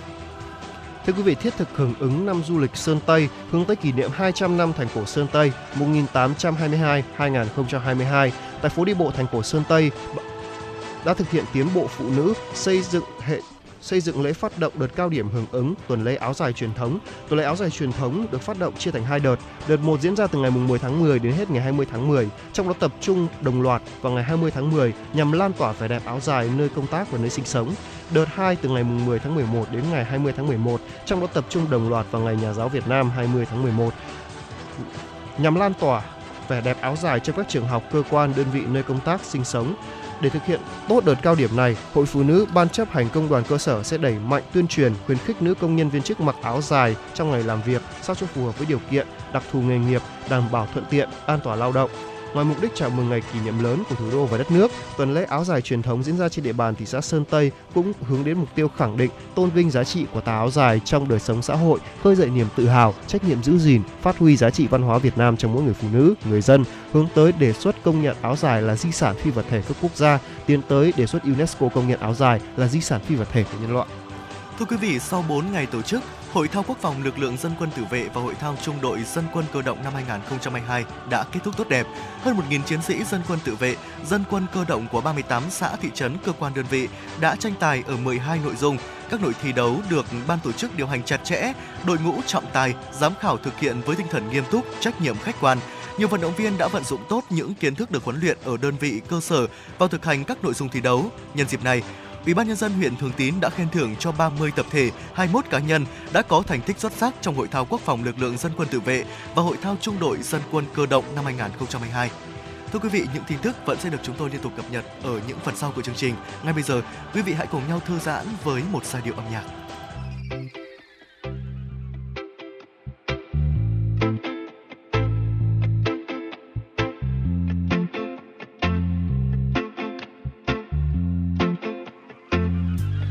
Đón em về nhà sau buổi chiều tăng ca, đoạn đường vẫn thế sao hôm nay xa quá. Rồi bỗng nhiên em không muốn về nhà, rồi bỗng nhiên anh cũng muốn đi xa. Mình sống giữa lòng Hà Nội nhộn nhịp em ơi, mà đôi khi thấy lòng mình chơi vơi. Dòng người đạo điên đôi khi khiến ta rối bời, hay là cứ theo anh mình đi đến nơi. Bỏ em vào ba lô, đưa em ra khỏi thủ đô, mình cùng rời thành phố, tránh những làn khói ô tô. Xây một căn nhà gỗ ở mái xa tận ngoài ô, vứt hết những bao tố giữa chốn Hà Nội đông đúc xô bồ. Gạt bỏ muôn phiền đằng sau, mình sống như là đèn vô. Về mình nuôi thêm cá, buồn quá mình trồng thêm rau. Anh chẳng ngại điều gì đâu, nước mắt mình tự mình lau. Tình cảm dù trước dù sau, chỉ cần được có nhau.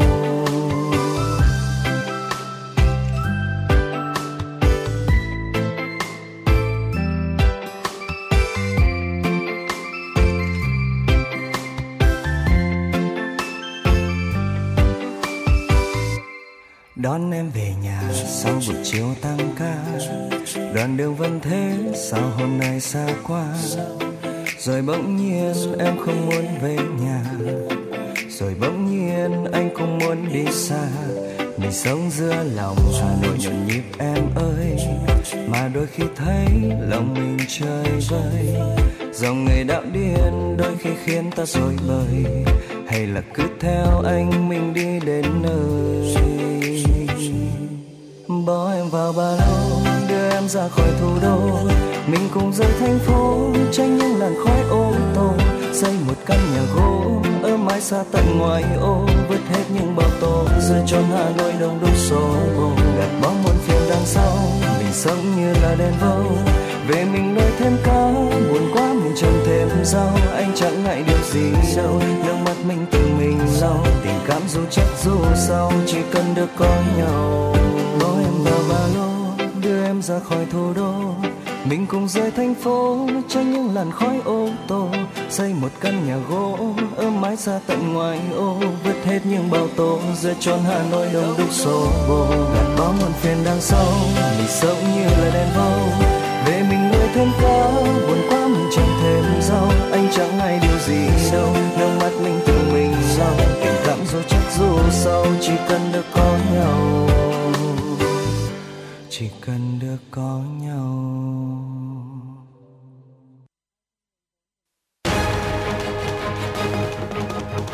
Cách đây 74 năm, vào ngày 11 tháng 6 năm 1948, Chủ tịch Hồ Chí Minh ra lời kêu gọi thi đua ái quốc. Với nội dung chỉ có 441 từ, lời kêu gọi của người đã làm dấy lên một phong trào lớn và còn nguyên giá trị đến tận hôm nay và chắc chắn sẽ còn lâu hơn nữa. Ra đời năm 1992, phong trào người tốt việc tốt là sự sáng tạo tiếp theo của phong trào thi đua yêu nước, góp phần làm cho hình thức, nội dung thi đua yêu nước ngày càng phong phú, hiệu quả và thiết thực. Là địa phương đầu tiên trong cả nước phát động và tổ chức phong trào thi đua người tốt việc tốt. Đến nay, sau tròn 30 năm triển khai thực hiện phong trào người tốt việc tốt đã lan tỏa sâu rộng trong các ngành, các cấp và nhân dân thủ đô và thực sự trở thành nét văn hóa của người dân Hà Nội. Chương trình nghệ thuật hội tụ và lan tỏa tổng kết 30 năm phong trào người tốt việc tốt 1992-2022, vinh danh công dân thủ đô ưu tú năm 2022, trực tiếp trên sóng của Đài Phát thanh Truyền hình Hà Nội từ nhà hát lớn vào lúc 20 giờ ngày 8 tháng 10 năm 2022. Mời quý vị và các bạn đón xem. Thưa quý vị, tiếp tục với FM96 Thời sự Hà Nội của chúng tôi, xin mời quý vị thính giả cùng đến với một số thông tin chúng tôi mới cập nhật. Thưa quý vị, theo Bộ Công Thương, nhà nước không quy định chiết khấu xăng dầu mà chỉ quản lý giá bán lẻ mặt hàng xăng dầu. Hiện nay giá xăng dầu của Việt Nam theo thời kỳ điều hành gần nhất vào ngày 21 tháng 9, giá các loại xăng tương đương với giá tháng 7 năm 2021. Với giá dầu thì giá dầu F0 là Mazut tương đương với mức giá tháng 4 năm 2021, giá dầu diesel tương đương với tháng 3 năm 2022, tức là khi cuộc xung đột giữa Nga-Ukraine bắt đầu. Khi điều hành xăng dầu, chúng ta chú ý đến các nhóm lợi ích. Lợi ích của doanh nghiệp sử dụng xăng dầu làm đầu vào cho người tiêu dùng 100 triệu dân Việt Nam. Thứ hai là của doanh nghiệp kinh doanh xăng dầu. Lợi ích thứ ba là chúng ta phải nhìn tổng thể về kinh tế vĩ mô, ví dụ như chỉ số giá tiêu dùng, lạm phát, CPI, hơn nữa là GDP. Dưới sự chỉ đạo rất sát sao, quyết liệt của Chính phủ, Liên Bộ, Công Thương, Tài chính bám sát vào ba lợi ích nhóm này và điều hành hài hòa hợp lý, phù hợp với điều kiện thực tế. Thưa quý vị, Chủ tịch Ủy ban nhân dân thành phố Hà Nội Trần Sĩ Thanh vừa ký ban hành quyết định số 3517 về việc khen thưởng các tập thể cá nhân có thành tích trong công tác phát hiện, bồi dưỡng, tuyên truyền, nhân rộng và tham gia cuộc thi viết về gương điển hình tiên tiến người tốt việc tốt trên địa bàn thành phố Hà Nội năm 2022. Theo đó, Chủ tịch Ủy ban nhân dân thành phố tặng bằng khen cho một tập thể Trường Cao đẳng nghề Công nghệ cao Hà Nội có thành tích trong công tác phát hiện, bồi dưỡng, tuyên truyền, nhân rộng gương điển hình tiên tiến người tốt việc tốt trong phong trào thi đua yêu nước trên địa bàn thành phố Hà Nội năm 2022. Chủ tịch Ủy ban nhân dân thành phố cũng tặng bằng khen cho 8 tập thể và 4 cá nhân có thành tích tham gia cuộc thi viết về gương điển hình tiên tiến người tốt việc tốt trong phong trào thi đua yêu nước trên địa bàn thành phố Hà Nội năm 2022. Thưa quý vị, kỷ niệm Ngày Quốc tế Người Cao Tuổi và hưởng ứng Tháng Hành động vì Người Cao Tuổi Việt Nam năm 2022, Bệnh viện Lão Khoa Trung ương phối hợp với Hội Người Cao Tuổi Việt Nam, Ban đại diện Hội Người Cao Tuổi thành phố tổ chức cuộc thi Vui Khỏe Có Ích. Hơn 100 hội viên người cao tuổi quận Đống Đa sôi nổi tham gia cuộc thi Vui Khỏe Có Ích với các nội dung giao lưu văn nghệ, trò chơi vận động, trả lời câu hỏi liên quan đến kiến thức, kỹ năng chăm sóc sức khỏe. Cuộc thi là sân chơi bổ ích, lý thú, giúp các đội giao lưu chia sẻ kiến thức về các bệnh mãn tính thường gặp và các hội chứng đặc biệt ở người cao tuổi, được Bệnh viện Lão Khoa truyền thông giáo dục sức khỏe. Chung tay cùng với các cấp hội người cao tuổi Việt Nam làm tốt hơn công tác bảo vệ chăm sóc người cao tuổi, Bệnh viện Lão Khoa Trung ương luôn quan tâm tới các phương thức truyền thông giáo dục sức khỏe, giúp cho người cao tuổi nâng cao kiến thức, kỹ năng tự chăm sóc để vui sống, khỏe mạnh và phát huy tinh thần tuổi cao gương sáng. Thưa quý vị, Hội Nông dân thành phố Hà Nội tổ chức hội thảo tọa đàm vai trò của Hội Nông dân tham gia thực hiện các tiêu chí nông thôn mới nâng cao kiểu mẫu năm 2022. Buổi tọa đàm diễn ra với nhiều ý kiến tham luận của các cán bộ hội viên nông dân cấp cơ sở, tập trung vào nhiều nhóm vấn đề sát với thực tế xây dựng nông thôn mới nâng cao, nông thôn mới kiểu mẫu. Trong đó, nông dân quan tâm nhất là vấn đề hỗ trợ nông dân phát triển sản xuất kinh doanh, ứng dụng khoa học kỹ thuật, cơ chế chính sách hỗ trợ nông dân vay vốn, tham gia xây dựng các sản phẩm OCOP, chính sách phát triển nông nghiệp hữu cơ, nông nghiệp công nghệ cao, hỗ trợ liên kết tìm đầu ra bền vững cho nông sản. Thưa quý vị, từ ngày mùng 1 đến ngày mùng 31 tháng 10, tại Làng Văn hóa Du lịch các dân tộc Việt Nam sẽ diễn ra các hoạt động tháng 10 với chủ đề Ấn tượng miền Tây, với các hoạt động hàng ngày, cuối tuần nhằm giới thiệu không gian văn hóa du lịch miền Tây, các nét văn hóa phong tục tập quán của đồng bào, cùng các hoạt động trải nghiệm ngôi nhà chung của cộng đồng 54 dân tộc Việt Nam. Trong đó nổi bật là lễ hội tái hiện lễ Óc Om Bóc, lễ hội cúng trăng của đồng bào dân tộc Khmer tỉnh Trà Vinh, giới thiệu nghệ thuật trầm riêng Trà Pây, di sản văn hóa phi vật thể quốc gia của dân tộc Khmer tỉnh Trà Vinh, lễ dâng Katina. Tại chùa Khmer có các hoạt động như giới thiệu các ngôi chùa Khmer duy nhất dưới lòng thủ đô Hà Nội, các lễ hội gắn với các hoạt động Phật sự của ngôi chùa tại đây. Thưa quý vị, và để tiếp nối cho chương trình Chuyển động Hà Nội trưa ngày hôm nay, xin mời quý vị chúng ta hãy cùng lắng nghe tọa đàm Phát huy vai trò người cao tuổi trong tình hình mới do chương trình thực hiện. Xin mời quý vị chúng ta hãy cùng lắng nghe.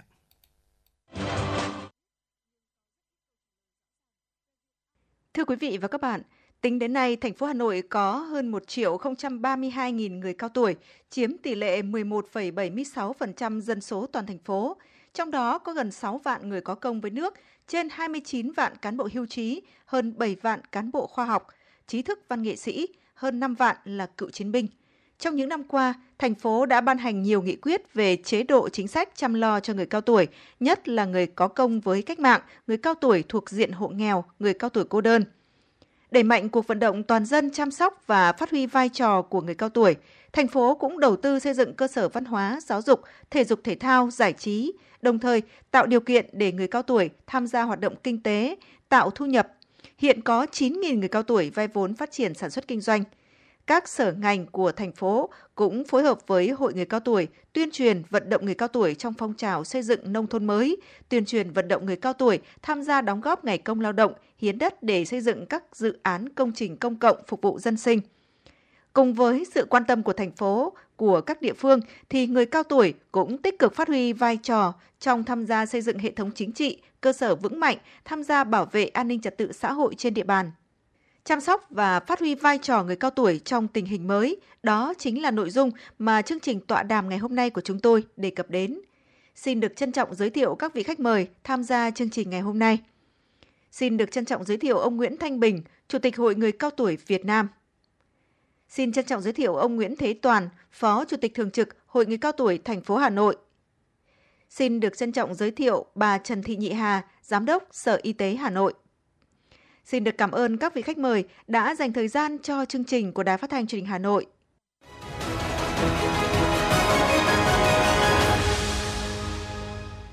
Thưa quý thính giả, thưa các vị khách mời, được biết toàn thành phố hiện có trên 61.000 người cao tuổi tham gia công tác đảng, chính quyền, mặt trận tổ quốc, đoàn thể, thanh tra nhân dân, hòa giải cơ sở, tổ an ninh tự quản.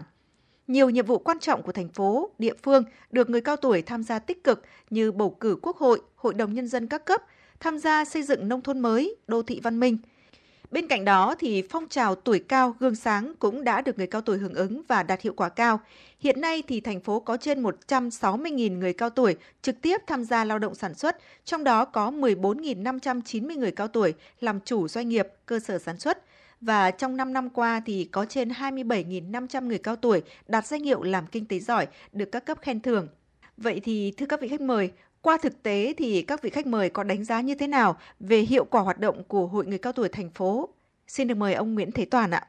Chúng tôi thấy rằng người cao tuổi thủ đô hiện nay thì có trên 1 triệu người, chiếm 11,7%. Thì cái điều đáng mừng nhất là hội viên Hội Người Cao Tuổi thủ đô rất tin tưởng vào sự lãnh đạo của Đảng, Nhà nước và chấp hành rất nghiêm túc các cái chỉ đạo của Trung ương, của thành phố.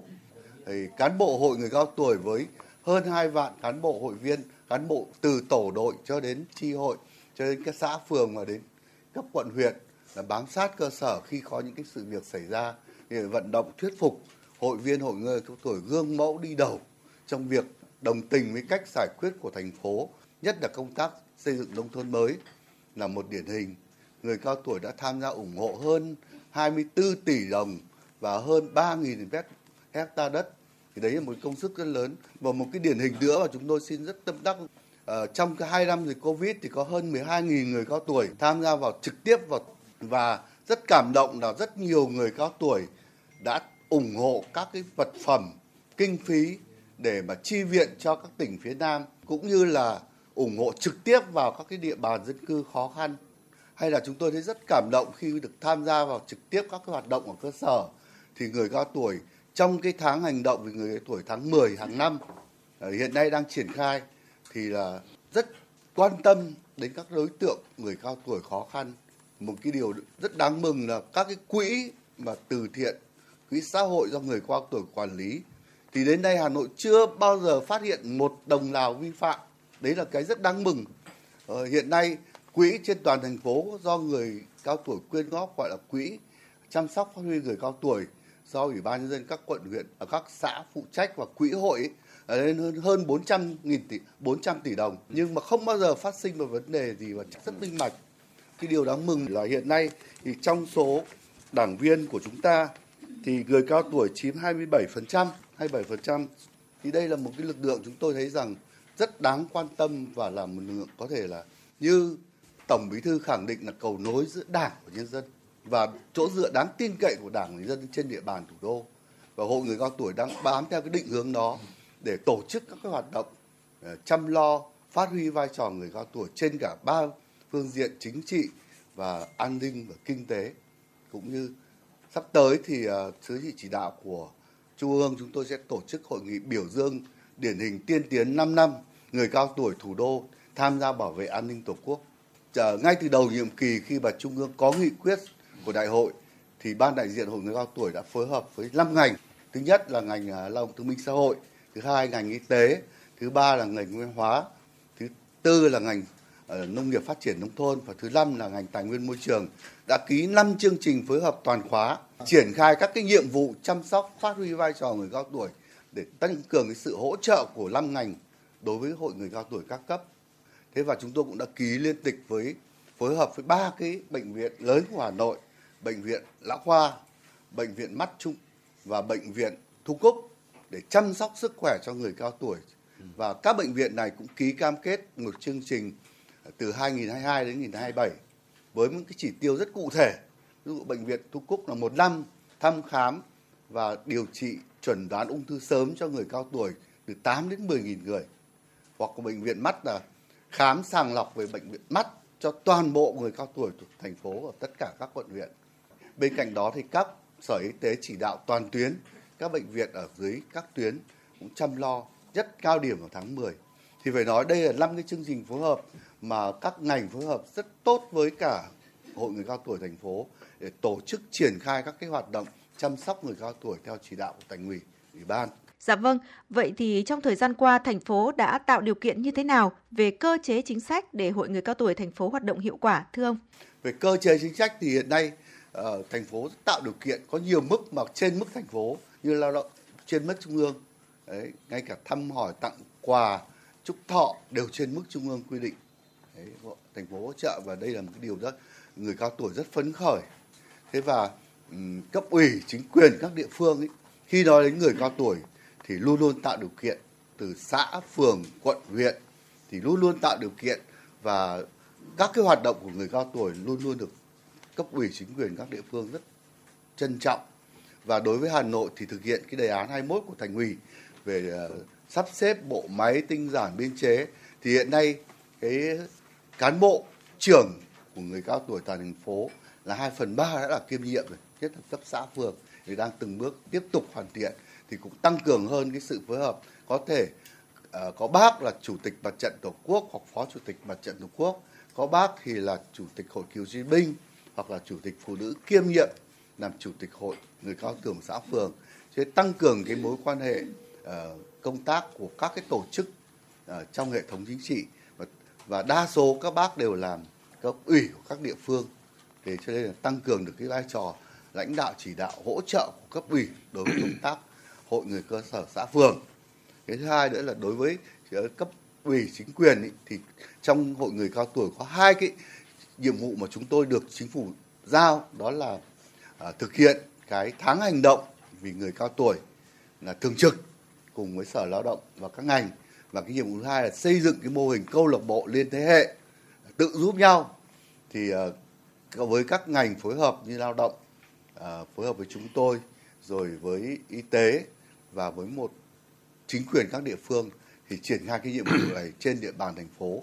Toàn thành phố có 147 câu lạc bộ liên thế hệ hoạt động từ năm 2016 đến nay.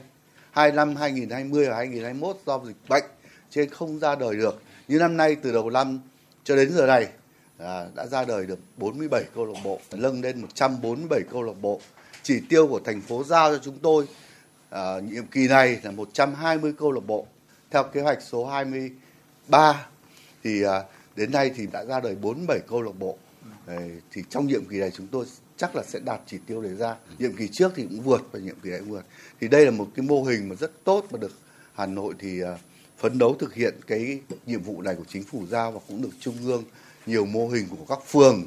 Thì qua báo chí các bác đăng thì cũng thấy rằng là được các cơ quan thông tin đại chúng tuyên truyền và biểu dương. Cái nhiệm vụ thứ hai là cái tháng hành động, thì hàng năm chúng tôi tập trung phối hợp với các ngành triển khai rất tốt cái tháng hành động mà được nhân dân hưởng ứng rất là tích cực trong cái việc hỗ trợ người cao tuổi trong cái dịp kỷ niệm tháng hành động về người cao tuổi. Thì đấy là hai cái nhiệm vụ mà chúng tôi được trong thực hiện nhiệm vụ chính phủ giao thì thực hiện rất là tốt. Dạ vâng, xin được cảm ơn chia sẻ của ông Nguyễn Thế Toàn. Thưa ông Nguyễn Thanh Bình, ông có đánh giá như thế nào về hiệu quả hoạt động của Hội Người Cao Tuổi thành phố thời gian vừa qua? Chúng tôi cũng đánh giá rất cao. Đó là sự, trước hết là cái sự nỗ lực, cố gắng là của ban đại diện người cao tuổi thành phố đã có nhiều chủ trương giải pháp rất xa xao, chỉ đạo rất năng động, cho nên là các hoạt động của Hội Người Cao Tuổi thành phố đã có một sự chuyển biến là rất rõ nét trên tất cả các mặt, đặc biệt là các cái chuyển biến đó là ngay từ cơ sở. Nhưng mà những thành tích kết quả mà Hội đạt được trong thời gian vừa qua thì có thể là trân trọng cảm ơn cái sự chỉ đạo thường xuyên sâu sát định hướng của là cấp ủy, chính quyền các cấp và sự phối hợp của các sở ban ngành đối với Hội Người Cao Tuổi thành phố chúng ta trong thời gian vừa qua. Tôi cho rằng đây là một trong những cái yếu tố rất quan trọng đấy, và đã động viên kịp thời đối với người cao tuổi, cho người cao tuổi tiếp tục phát huy được cái niềm tin uy tín là của Đảng, của nhân dân thành phố đối với người cao tuổi trong thời gian vừa qua. Đây cả đồng chí chúng tôi thấy là điều này phải nói là cái quan trọng là thưa cả đồng chí có định hướng rõ của cấp ủy chính quyền, sự phối hợp của các ngành là rất kịp thời, cho nên chính cái đó tố để là tạo điều kiện cho hoạt động hội chúng ta trên tất cả các lĩnh vực là đạt được kết quả. Dạ vâng, với vai trò là Chủ tịch Hội Người Cao Tuổi Việt Nam thì ông có thể cho biết Hội Người Cao Tuổi Việt Nam sẽ có những chương trình gì để nâng cao vai trò của người cao tuổi trong tình hình mới thưa ông? Cái thứ nhất đó, thì trên cơ sở cái là phát biểu chỉ đạo của đồng chí Tổng Bí thư Nguyễn Phú Trọng tại buổi gặp mặt đại biểu về dự Đại hội Người Cao Tuổi Việt Nam lần thứ 6. Và cái thông báo kết luận của đồng chí là Phạm Minh Chính, Thủ tướng Chính phủ, và đồng chí Phó Thủ tướng Chính phủ và các cái bộ ban ngành cùng dự đấy. Trên cơ sở đã có thông báo cho là Hội Người Cao Tuổi Việt Nam trong thời kỳ mới là cần phải tập trung những vấn đề gì, cần phải đi sâu vào những nội dung gì, là thưa với cả đồng chí cũng khá đầy đủ toàn diện. Nên vì lẽ đó cái đầu tiên là chúng tôi trên cơ sở là các cái bài phát biểu chỉ đạo như thế, thì như vậy là Ban Bí thư là có chủ trương và đồng thời ra quyết định thành lập cái ban chỉ đạo, tức là ban chỉ đạo là của là Ban Bí thư. Đấy, về việc tức là chỉ đạo tổng kết cái mô hình hội người cao tuổi các cấp, tổng kết đánh giá cái thực chất hoạt động mô hình người cao tuổi các cấp, để từ đó chúng ta có cơ sở và căn cứ tham mưu xây dựng đề án để chuyển đổi mô hình. Vừa rồi chúng tôi đi mấy đoàn, nhưng mà trong đó anh em chúng tôi đi được theo sự phân công của đồng chí trưởng ban chỉ đạo Bùi Thị Minh Hoài, thì chúng tôi là đi được 30 tỉnh và các đồng chí tức là các tổng hợp tất cả các đoàn đi là được 43 tỉnh. Trong đó có 13 tỉnh là đã hoạt động theo mô hình hội người cao tuổi. 13 tỉnh là chỉ đạo điểm tức là thành lập cái mô hình hội người cao tuổi năm 2012. Đấy, đến nay. Từ đó đến nay thì thưa cả đồng chí là tổng kết thì qua đó chúng tôi đã có đề cương xây dựng cái đề cương báo cáo của Ban Dân vận Trung ương, và để tiếp cận với tất cả là các đến nay là 43 tỉnh thành phố, thì được các đồng chí đều là bí thư, rồi là các đồng chí phó bí thư và chủ tịch cũng như các sở ban ngành của các tỉnh thành phố là các đồng chí cũng đánh giá rất cao về những thành tích kết quả và về những sự đóng góp của hội người cao tuổi trong thời gian vừa qua. Thì thưa các đồng chí cũng đánh giá cao, chúng tôi cũng rất phấn khởi, cũng rất vui mừng. Đấy, vì là các đồng chí cấp ủy, các đồng chí lãnh đạo cấp ủy chính quyền các cấp phải có một nhận xét, thưa các đồng chí có một đánh giá và có một sự tôn trọng là đối với người cao tuổi. Cho nên thưa các đồng chí đến đâu chúng tôi tạo cái phấn chấn và tạo cái niềm tin. Tuy nhiên cũng có nơi này nơi khác cũng có chỗ này chỗ khác đó, là cái nhận thức của một số ít thôi, một số ít người là chưa được đầy đủ đối với người cao tuổi. Nhưng chúng tôi thấy rằng là đến đâu người ta cho rằng là từ đó mà các đồng chí cấp ủy cũng nói là đấy một bộ phận rất ít thôi, nhưng thưa với các đồng chí cái này cũng từng bước được, báo cáo các đồng chí từng bước là vận động thuyết phục được để người ta cùng chung sức đồng lòng để thực hiện cái vai trò và phát huy người cao tuổi trong thời kỳ mới. Trong quá trình thì chúng tôi có cái tham gia tổng kết và hiện nay thì chúng tôi trên cơ sở nghiên cứu ra soát rồi. Vừa rồi ban dân vận thì cũng đã cơ bản hoàn thiện cái đề án. Bộ máy không tăng, biên chế không tăng, kinh phí không tăng. Thì bây giờ cái đó mới chuyển đổi để cho gọi là chính danh cho cái hội hoạt động. Mà phải là từ trung ương đến cơ sở. Điều đó là cơ sở 100% là hội. Cấp tỉnh, cấp huyện thì một số nơi thì là hội, nhưng một số nơi là hiện nay đang còn theo cái mô hình là cái ban đại diện. Tất nhiên thế này, ban đại diện anh em cũng rất say sưa, rất quyết liệt. Chứ không phải đơn giản. Rất thành công của tôi này ngay ở thành phố Hà Nội đấy. Và chúng tôi rất trân trọng cả đồng chí là phối hợp rất tốt. Nhờ phối hợp tốt khiến nó có thành công như vậy. Và còn nơi không cái phối hợp không được, không chủ động phối hợp cho nên chính là hội từ làm yếu hội thôi. Không chủ động được cho nên cuối cùng hội làm yếu hội. Và hội từ làm mất niềm tin của hội. Thì cũng qua đấy một cái đợt mà chúng tôi đi vừa đi ra soát được đi làm việc, chúng tôi được biết, được nghe được cái tiếng nói và đồng thời được nghe cái đánh giá nhận xét là của là các cấp ủy chính quyền đội hội, chúng tôi cũng rất là hài lòng, rất là vui mừng. Cho nên là vì lẽ đó về cái tổ chức mô hình hội đấy đến thời điểm này là chúng tôi đã được làm như vậy và cũng đã cơ bản như thế rồi thì cũng mong được là thành phố cùng các đồng chí tiếp tục là ủng hộ để chúng tôi thành công được gọi là cái đề án này. Dạ vâng, xin được cảm ơn ông Nguyễn Thanh Bình. Thưa quý thính giả, trong những năm vừa qua thì các sở ngành của thành phố Hà Nội luôn quan tâm phối hợp, tạo điều kiện để ban đại diện Hội Người Cao Tuổi các cấp, Hội Người Cao Tuổi cơ sở triển khai thực hiện có hiệu quả các chương trình của Thành ủy, các nghị quyết của Hội đồng Nhân dân thành phố và các kế hoạch của Ủy ban Nhân dân thành phố trong công tác Hội Người Cao Tuổi theo chủ trương nghị quyết của Đảng, chính sách pháp luật của nhà nước, tạo điều kiện cho người cao tuổi sống vui, sống khỏe, sống hạnh phúc, sống có ích cho bản thân, gia đình và xã hội theo tôn chỉ mục đích của Điều lệ Hội Người Cao Tuổi Việt Nam. Đồng thời, Ban đại diện Hội Người Cao Tuổi thành phố đã phối hợp với 5 sở ngành xây dựng chương trình kế hoạch phối hợp hoạt động, qua đó phối hợp làm tốt công tác chăm sóc và phát huy vai trò của người cao tuổi. Thực tế, trong thời gian vừa qua, thì thành phố đã trợ cấp ưu đãi hàng tháng cho trên 67.206 người cao tuổi có công với cách mạng và hơn 63.374 người cao tuổi đang hưởng trợ cấp bảo hiểm xã hội hàng tháng. Và hiện nay thì thành phố có 2 cơ sở dưỡng lão của nhà nước, 12 cơ sở dưỡng lão của các doanh nghiệp. Người cao tuổi thành phố được đi xe buýt miễn phí. Thưa bà Trần Thị Nhị Hà, dưới sự chỉ đạo của thành phố thì Sở Y tế đã có những hoạt động gì trong chăm sóc người cao tuổi thời gian vừa qua thưa bà? Về phía Sở Y tế thì phải nói rằng là Hà Nội thì có 1 trên 1 triệu người dân là người cao tuổi và chiếm tỷ lệ khoảng 11,2% dân số Hà Nội. Và người cao tuổi ở Hà Nội thì đang có chiều hướng là tăng do cái chất lượng chăm sóc sức khỏe toàn dân được cải thiện rõ rệt và mạng lưới y tế công lập cũng như là ngoài công lập trên địa bàn Hà Nội thì phát triển mạnh mẽ. Và người dân thì ý thức được cái việc chăm sóc sức khỏe và đi khám bệnh từ sớm, cho nên là cái chất lượng dân số cũng như là người cao tuổi trên địa bàn Hà Nội có chiều hướng tăng cao. Và ngành y tế thì được sự chỉ đạo của Thành ủy, Ban Nhân dân thành phố thì luôn xác định việc chăm sóc sức khỏe nhân dân là nhiệm vụ trọng tâm và rất quan trọng. Trong đó thì đặc biệt phải quan tâm đến công tác chăm lo sức khỏe cho người cao tuổi trên địa bàn. Theo tinh thần của nghị quyết 21 thì Hà Nội đã có ban hành kế hoạch 93 năm 2018 về việc triển khai thực hiện đề án chăm sóc sức khỏe người cao tuổi giai đoạn 2017-2025 trên địa bàn thành phố. Và Sở Y tế căn cứ kế hoạch ủy ban thì đã ban hành kế hoạch 2433 để triển khai đề án tới 30 quận, huyện, thị xã và 579 xã, phường, thị trấn.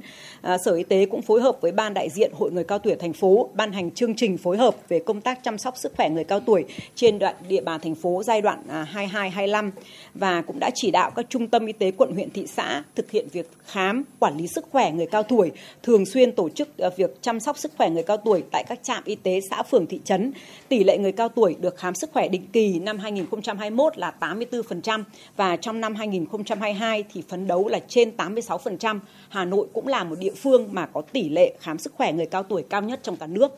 Việc khám bệnh chữa bệnh cho người cao tuổi đã được quan tâm từ các bệnh viện tuyến thành phố đến tất cả các trạm y tế xã, phường, thị trấn. và thực hiện cái chế độ ưu tiên cho khám bệnh chữa bệnh cho người cao tuổi tại các cơ sở y tế và bố trí giường bệnh đảm bảo chất lượng cho người cao tuổi tại các khoa nội trú.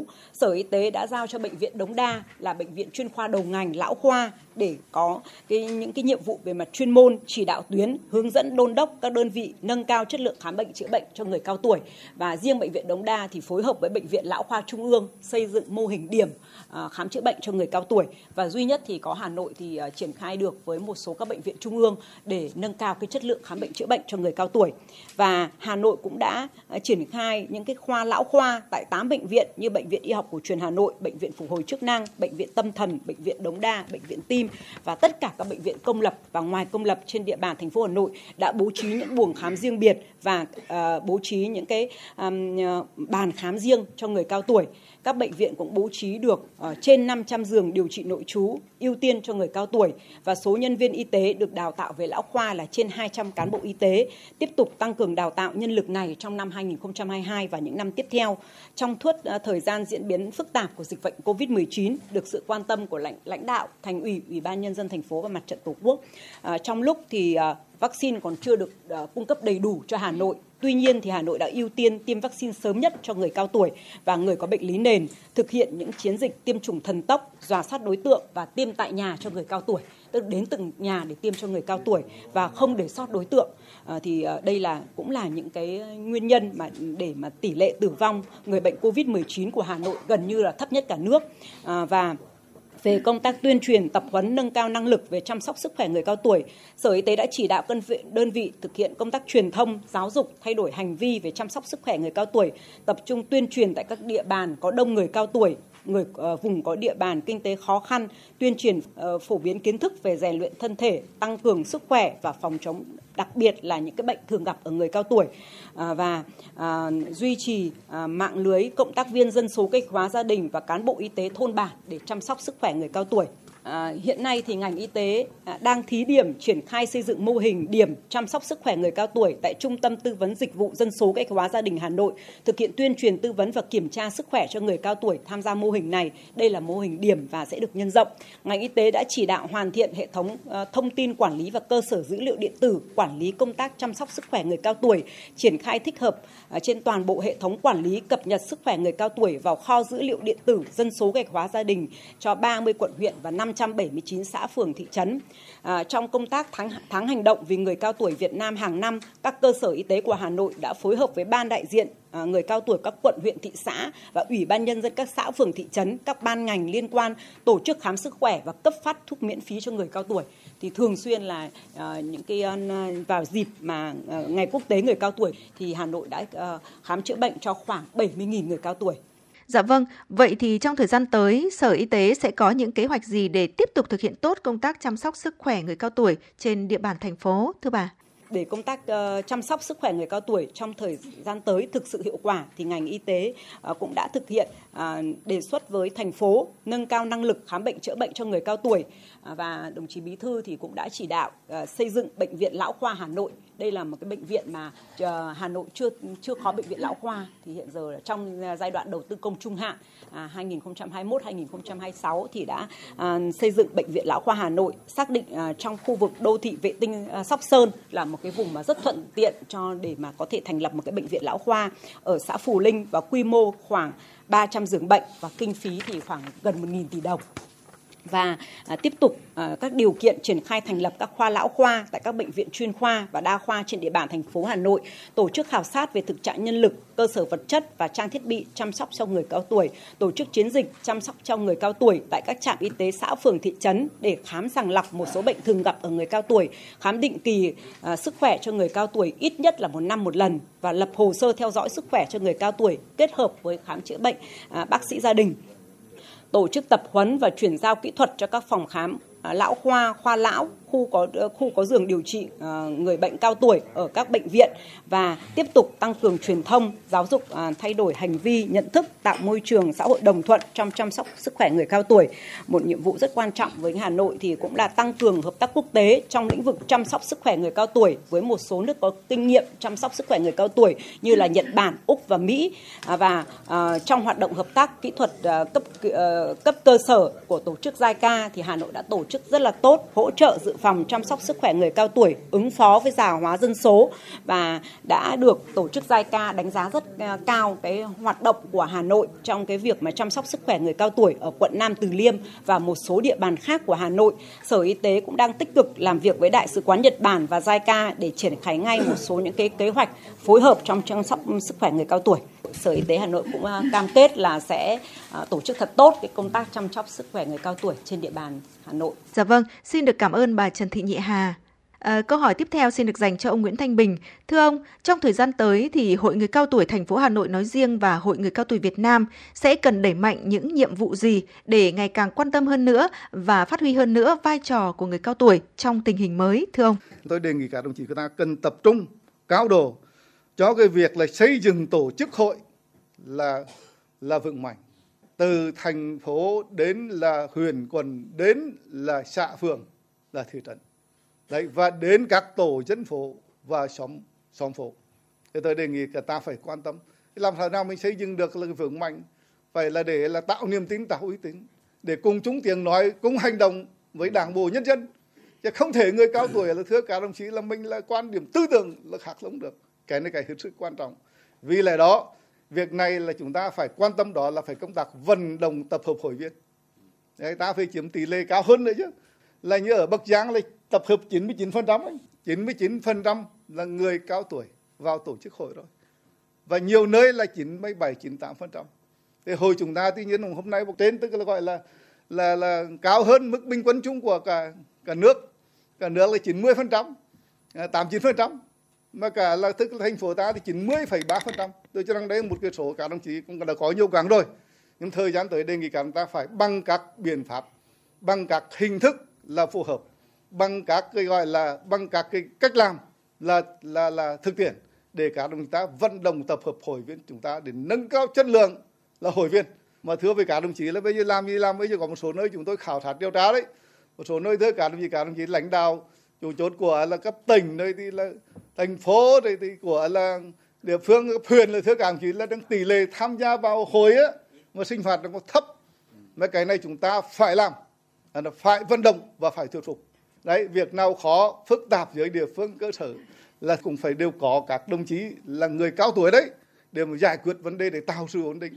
Vì vậy chúng ta phải coi trọng việc tập hợp, và quan trọng tập hợp rồi thì bây giờ công tác vận động thuyết phục thế nào, công tác tuyên truyền để là triển khai thực hiện các chủ trương thế nào, thì đấy cả chúng ta phải làm tốt hơn nữa. Thì tôi đề nghị các đồng chí, tất nhiên vừa rồi cả chúng ta làm tốt rồi, về làm tốt hơn nữa để chúng ta đạt với tỷ lệ cao nhất. Hồi là cần phải chủ động, hồi là cần phải là quan tâm. Cái việc thứ ba là phải quan tâm cái phối hợp là với các sở ban ngành là cũng hết sức quan trọng. Hôm nay thì ban đại diện, mai sau mà cũng được hồi nữa, các đồng chí hồi cũng là phải phối hợp với các đồng chí. Là phối hợp theo đúng chức năng, đấy, theo đúng quyết định, các đồng chí phải tiếp tục phối hợp tốt chừng nào thì thành công cho hội chúng ta chừng đó. Ở trung ương có thế thôi, đấy, ở thành phố, ở các cái địa phương thế thôi, nơi nào biết phối hợp tốt, biết tranh thủ được cái ý kiến tham gia đóng góp, biết sự giúp đỡ, biết được cái sự tranh thủ sự giúp đỡ của các cấp các ngành thì nơi đó ta sẽ có cái hoạt động rất tốt, chất lượng tốt, mọi hoạt động hiệu quả. Nên chính đề nghị cả đồng chúng ta là cái việc phối hợp là cả đồng chúng ta tiếp tục quan tâm cho. Cái thứ tư là tiếp tục chỉ đạo để phát huy vai trò người cao tuổi là tham gia trên tất cả các lĩnh vực, phải tiếp tục tham gia xây dựng nông thôn mới, để đô thị văn minh, rồi tham gia phong trào bảo vệ an ninh tổ quốc ở thôn xóm và là thôn bản. Vừa rồi chúng tôi làm việc với đồng chí Bộ trưởng Tô Lâm, thì đồng chí Bộ trưởng Tô Lâm cũng đã thống nhất chúng tôi ra một kế hoạch, thống nhất ra một kế hoạch gọi là lên cơ quan đấy. Và Bộ Công an này là với Hội Cao tuổi Việt Nam. Ở đây thì tổ chức hội nghị là gọi là biểu dương điển hình tiên tiến người cao tuổi tham gia bảo vệ an ninh tổ quốc từ là cấp cơ sở trở lên. Tổ chức là từ xã đến huyện, đến tỉnh và trung ương. Trung ương thì theo dự kiến anh Lâm, anh em chúng tôi đã báo cáo Thủ tướng Chính phủ, và Thủ tướng Chính phủ đã có thông báo rồi, thống nhất cho vừa triển khai đồng thời nửa thời gian của đầu tháng 12 là sẽ hội nghị toàn quốc là tại thủ đô Hà Nội trên 500 đại biểu. Tới đây cũng mong được sự quan tâm chỉ đạo của cấp ủy chính quyền, để sự phối hợp các sở ban ngành làm thế nào là cái hội nghị là điển hình tiên tiến là của người cao tuổi tham gia về phong trào bảo vệ an ninh tổ quốc từ cơ sở đến huyện, đến thành phố của chúng ta thành công, chúng tôi đẹp. Bây giờ mình không hình thức đâu. Tôi nghĩ là bây giờ là người nào được là biểu dương, đáng biểu dương thì đưa ra cái thuyết phục. Chứ đừng để rồi chủ quan một bộ phận cứ tròn cử rồi thước cả đồng chí không đạt yêu cầu. Mấy cái này phải làm cách rất căn cơ, xem xét rất cẩn trọng, đảm bảo tiêu chuẩn, đảm bảo điều kiện và thực sự xứng đáng để đảm bảo niềm tin cho hội chúng ta. Cái thứ ba là các đồng chí chúng ta phải tiếp tục để tham gia xây dựng cái gia đình văn hóa kiểu mẫu. Vừa rồi chúng tôi đã ký kết với Bộ Văn hóa Thể thao Du lịch đấy. Cái thứ tư là tiếp tục là phát động để cán bộ hội viên chúng ta tiếp tục tham gia xây dựng đảng, xây dựng chính quyền thực sự vững mạnh. Thì thưa các đồng chí, cái này cũng rất quan trọng đấy. Bây giờ chúng tôi cũng phải làm người cao tuổi rồi nói cứ quan trọng đâu. Nhưng thưa các đồng chí, đúng là vai trò người cao tuổi chúng ta là phải tham gia tích cực. Đấy, phải là trung thực, tham gia ý kiến là phải trung thực, tâm huyết, trách nhiệm. Đấy, thưa các đồng chí, là những trường hợp nào, những đồng chí nào mà thưa các đồng chí lệch lạc là phải chúng ta đến với đồng chí mình để chúng ta thuyết phục. Không thể là hội người cao tuổi chúng ta nói khác là với các chủ trương chính sách của Đảng và Nhà nước. Tôi xin đề nghị cả đồng chí ta cần phải quan tâm để chúng ta tiếp tục phát huy được cái vai trò của người cao tuổi chúng ta, đặc biệt là tham gia trên các diễn đàn, tức là trong tham gia Quốc hội, rồi Hội đồng Nhân dân, tiếp xúc cử tri đấy.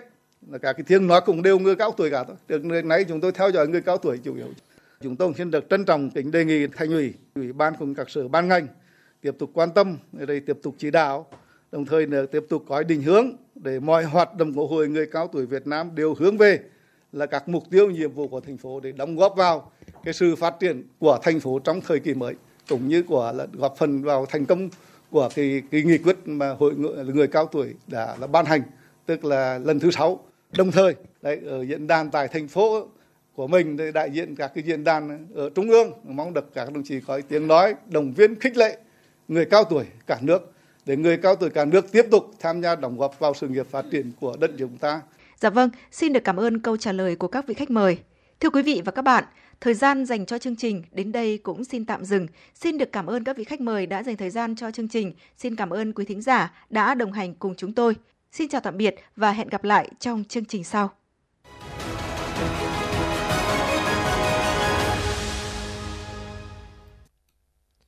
Dạ vâng thưa quý vị, đến đây thì thời lượng của Chuyển động Hà Nội trưa nay cũng đã khép lại. Hy vọng rằng với 120 phút trực tiếp của Chuyển động Hà Nội trưa nay đã giúp quý thính giả hài lòng và thư giãn. Chỉ đạo nội dung Nguyễn Kim Khiêm, chỉ đạo sản xuất Nguyễn Tiến Dũng, tổ chức sản xuất Lê Xuân Luyến, thư ký Thu Vân, MC Tuấn Kỳ, Võ Nam và kỹ thuật viên Trần Toàn phối hợp thực hiện. Và trước khi chia tay với Chuyển động Hà Nội trưa ngày hôm nay, xin mời quý vị chúng ta hãy cùng đến với một giai điệu âm nhạc thay cho lời chào tạm biệt của chúng tôi gửi đến quý vị, và hẹn gặp lại quý vị trong khung giờ từ 16 giờ đến 18 giờ chiều ngày hôm nay.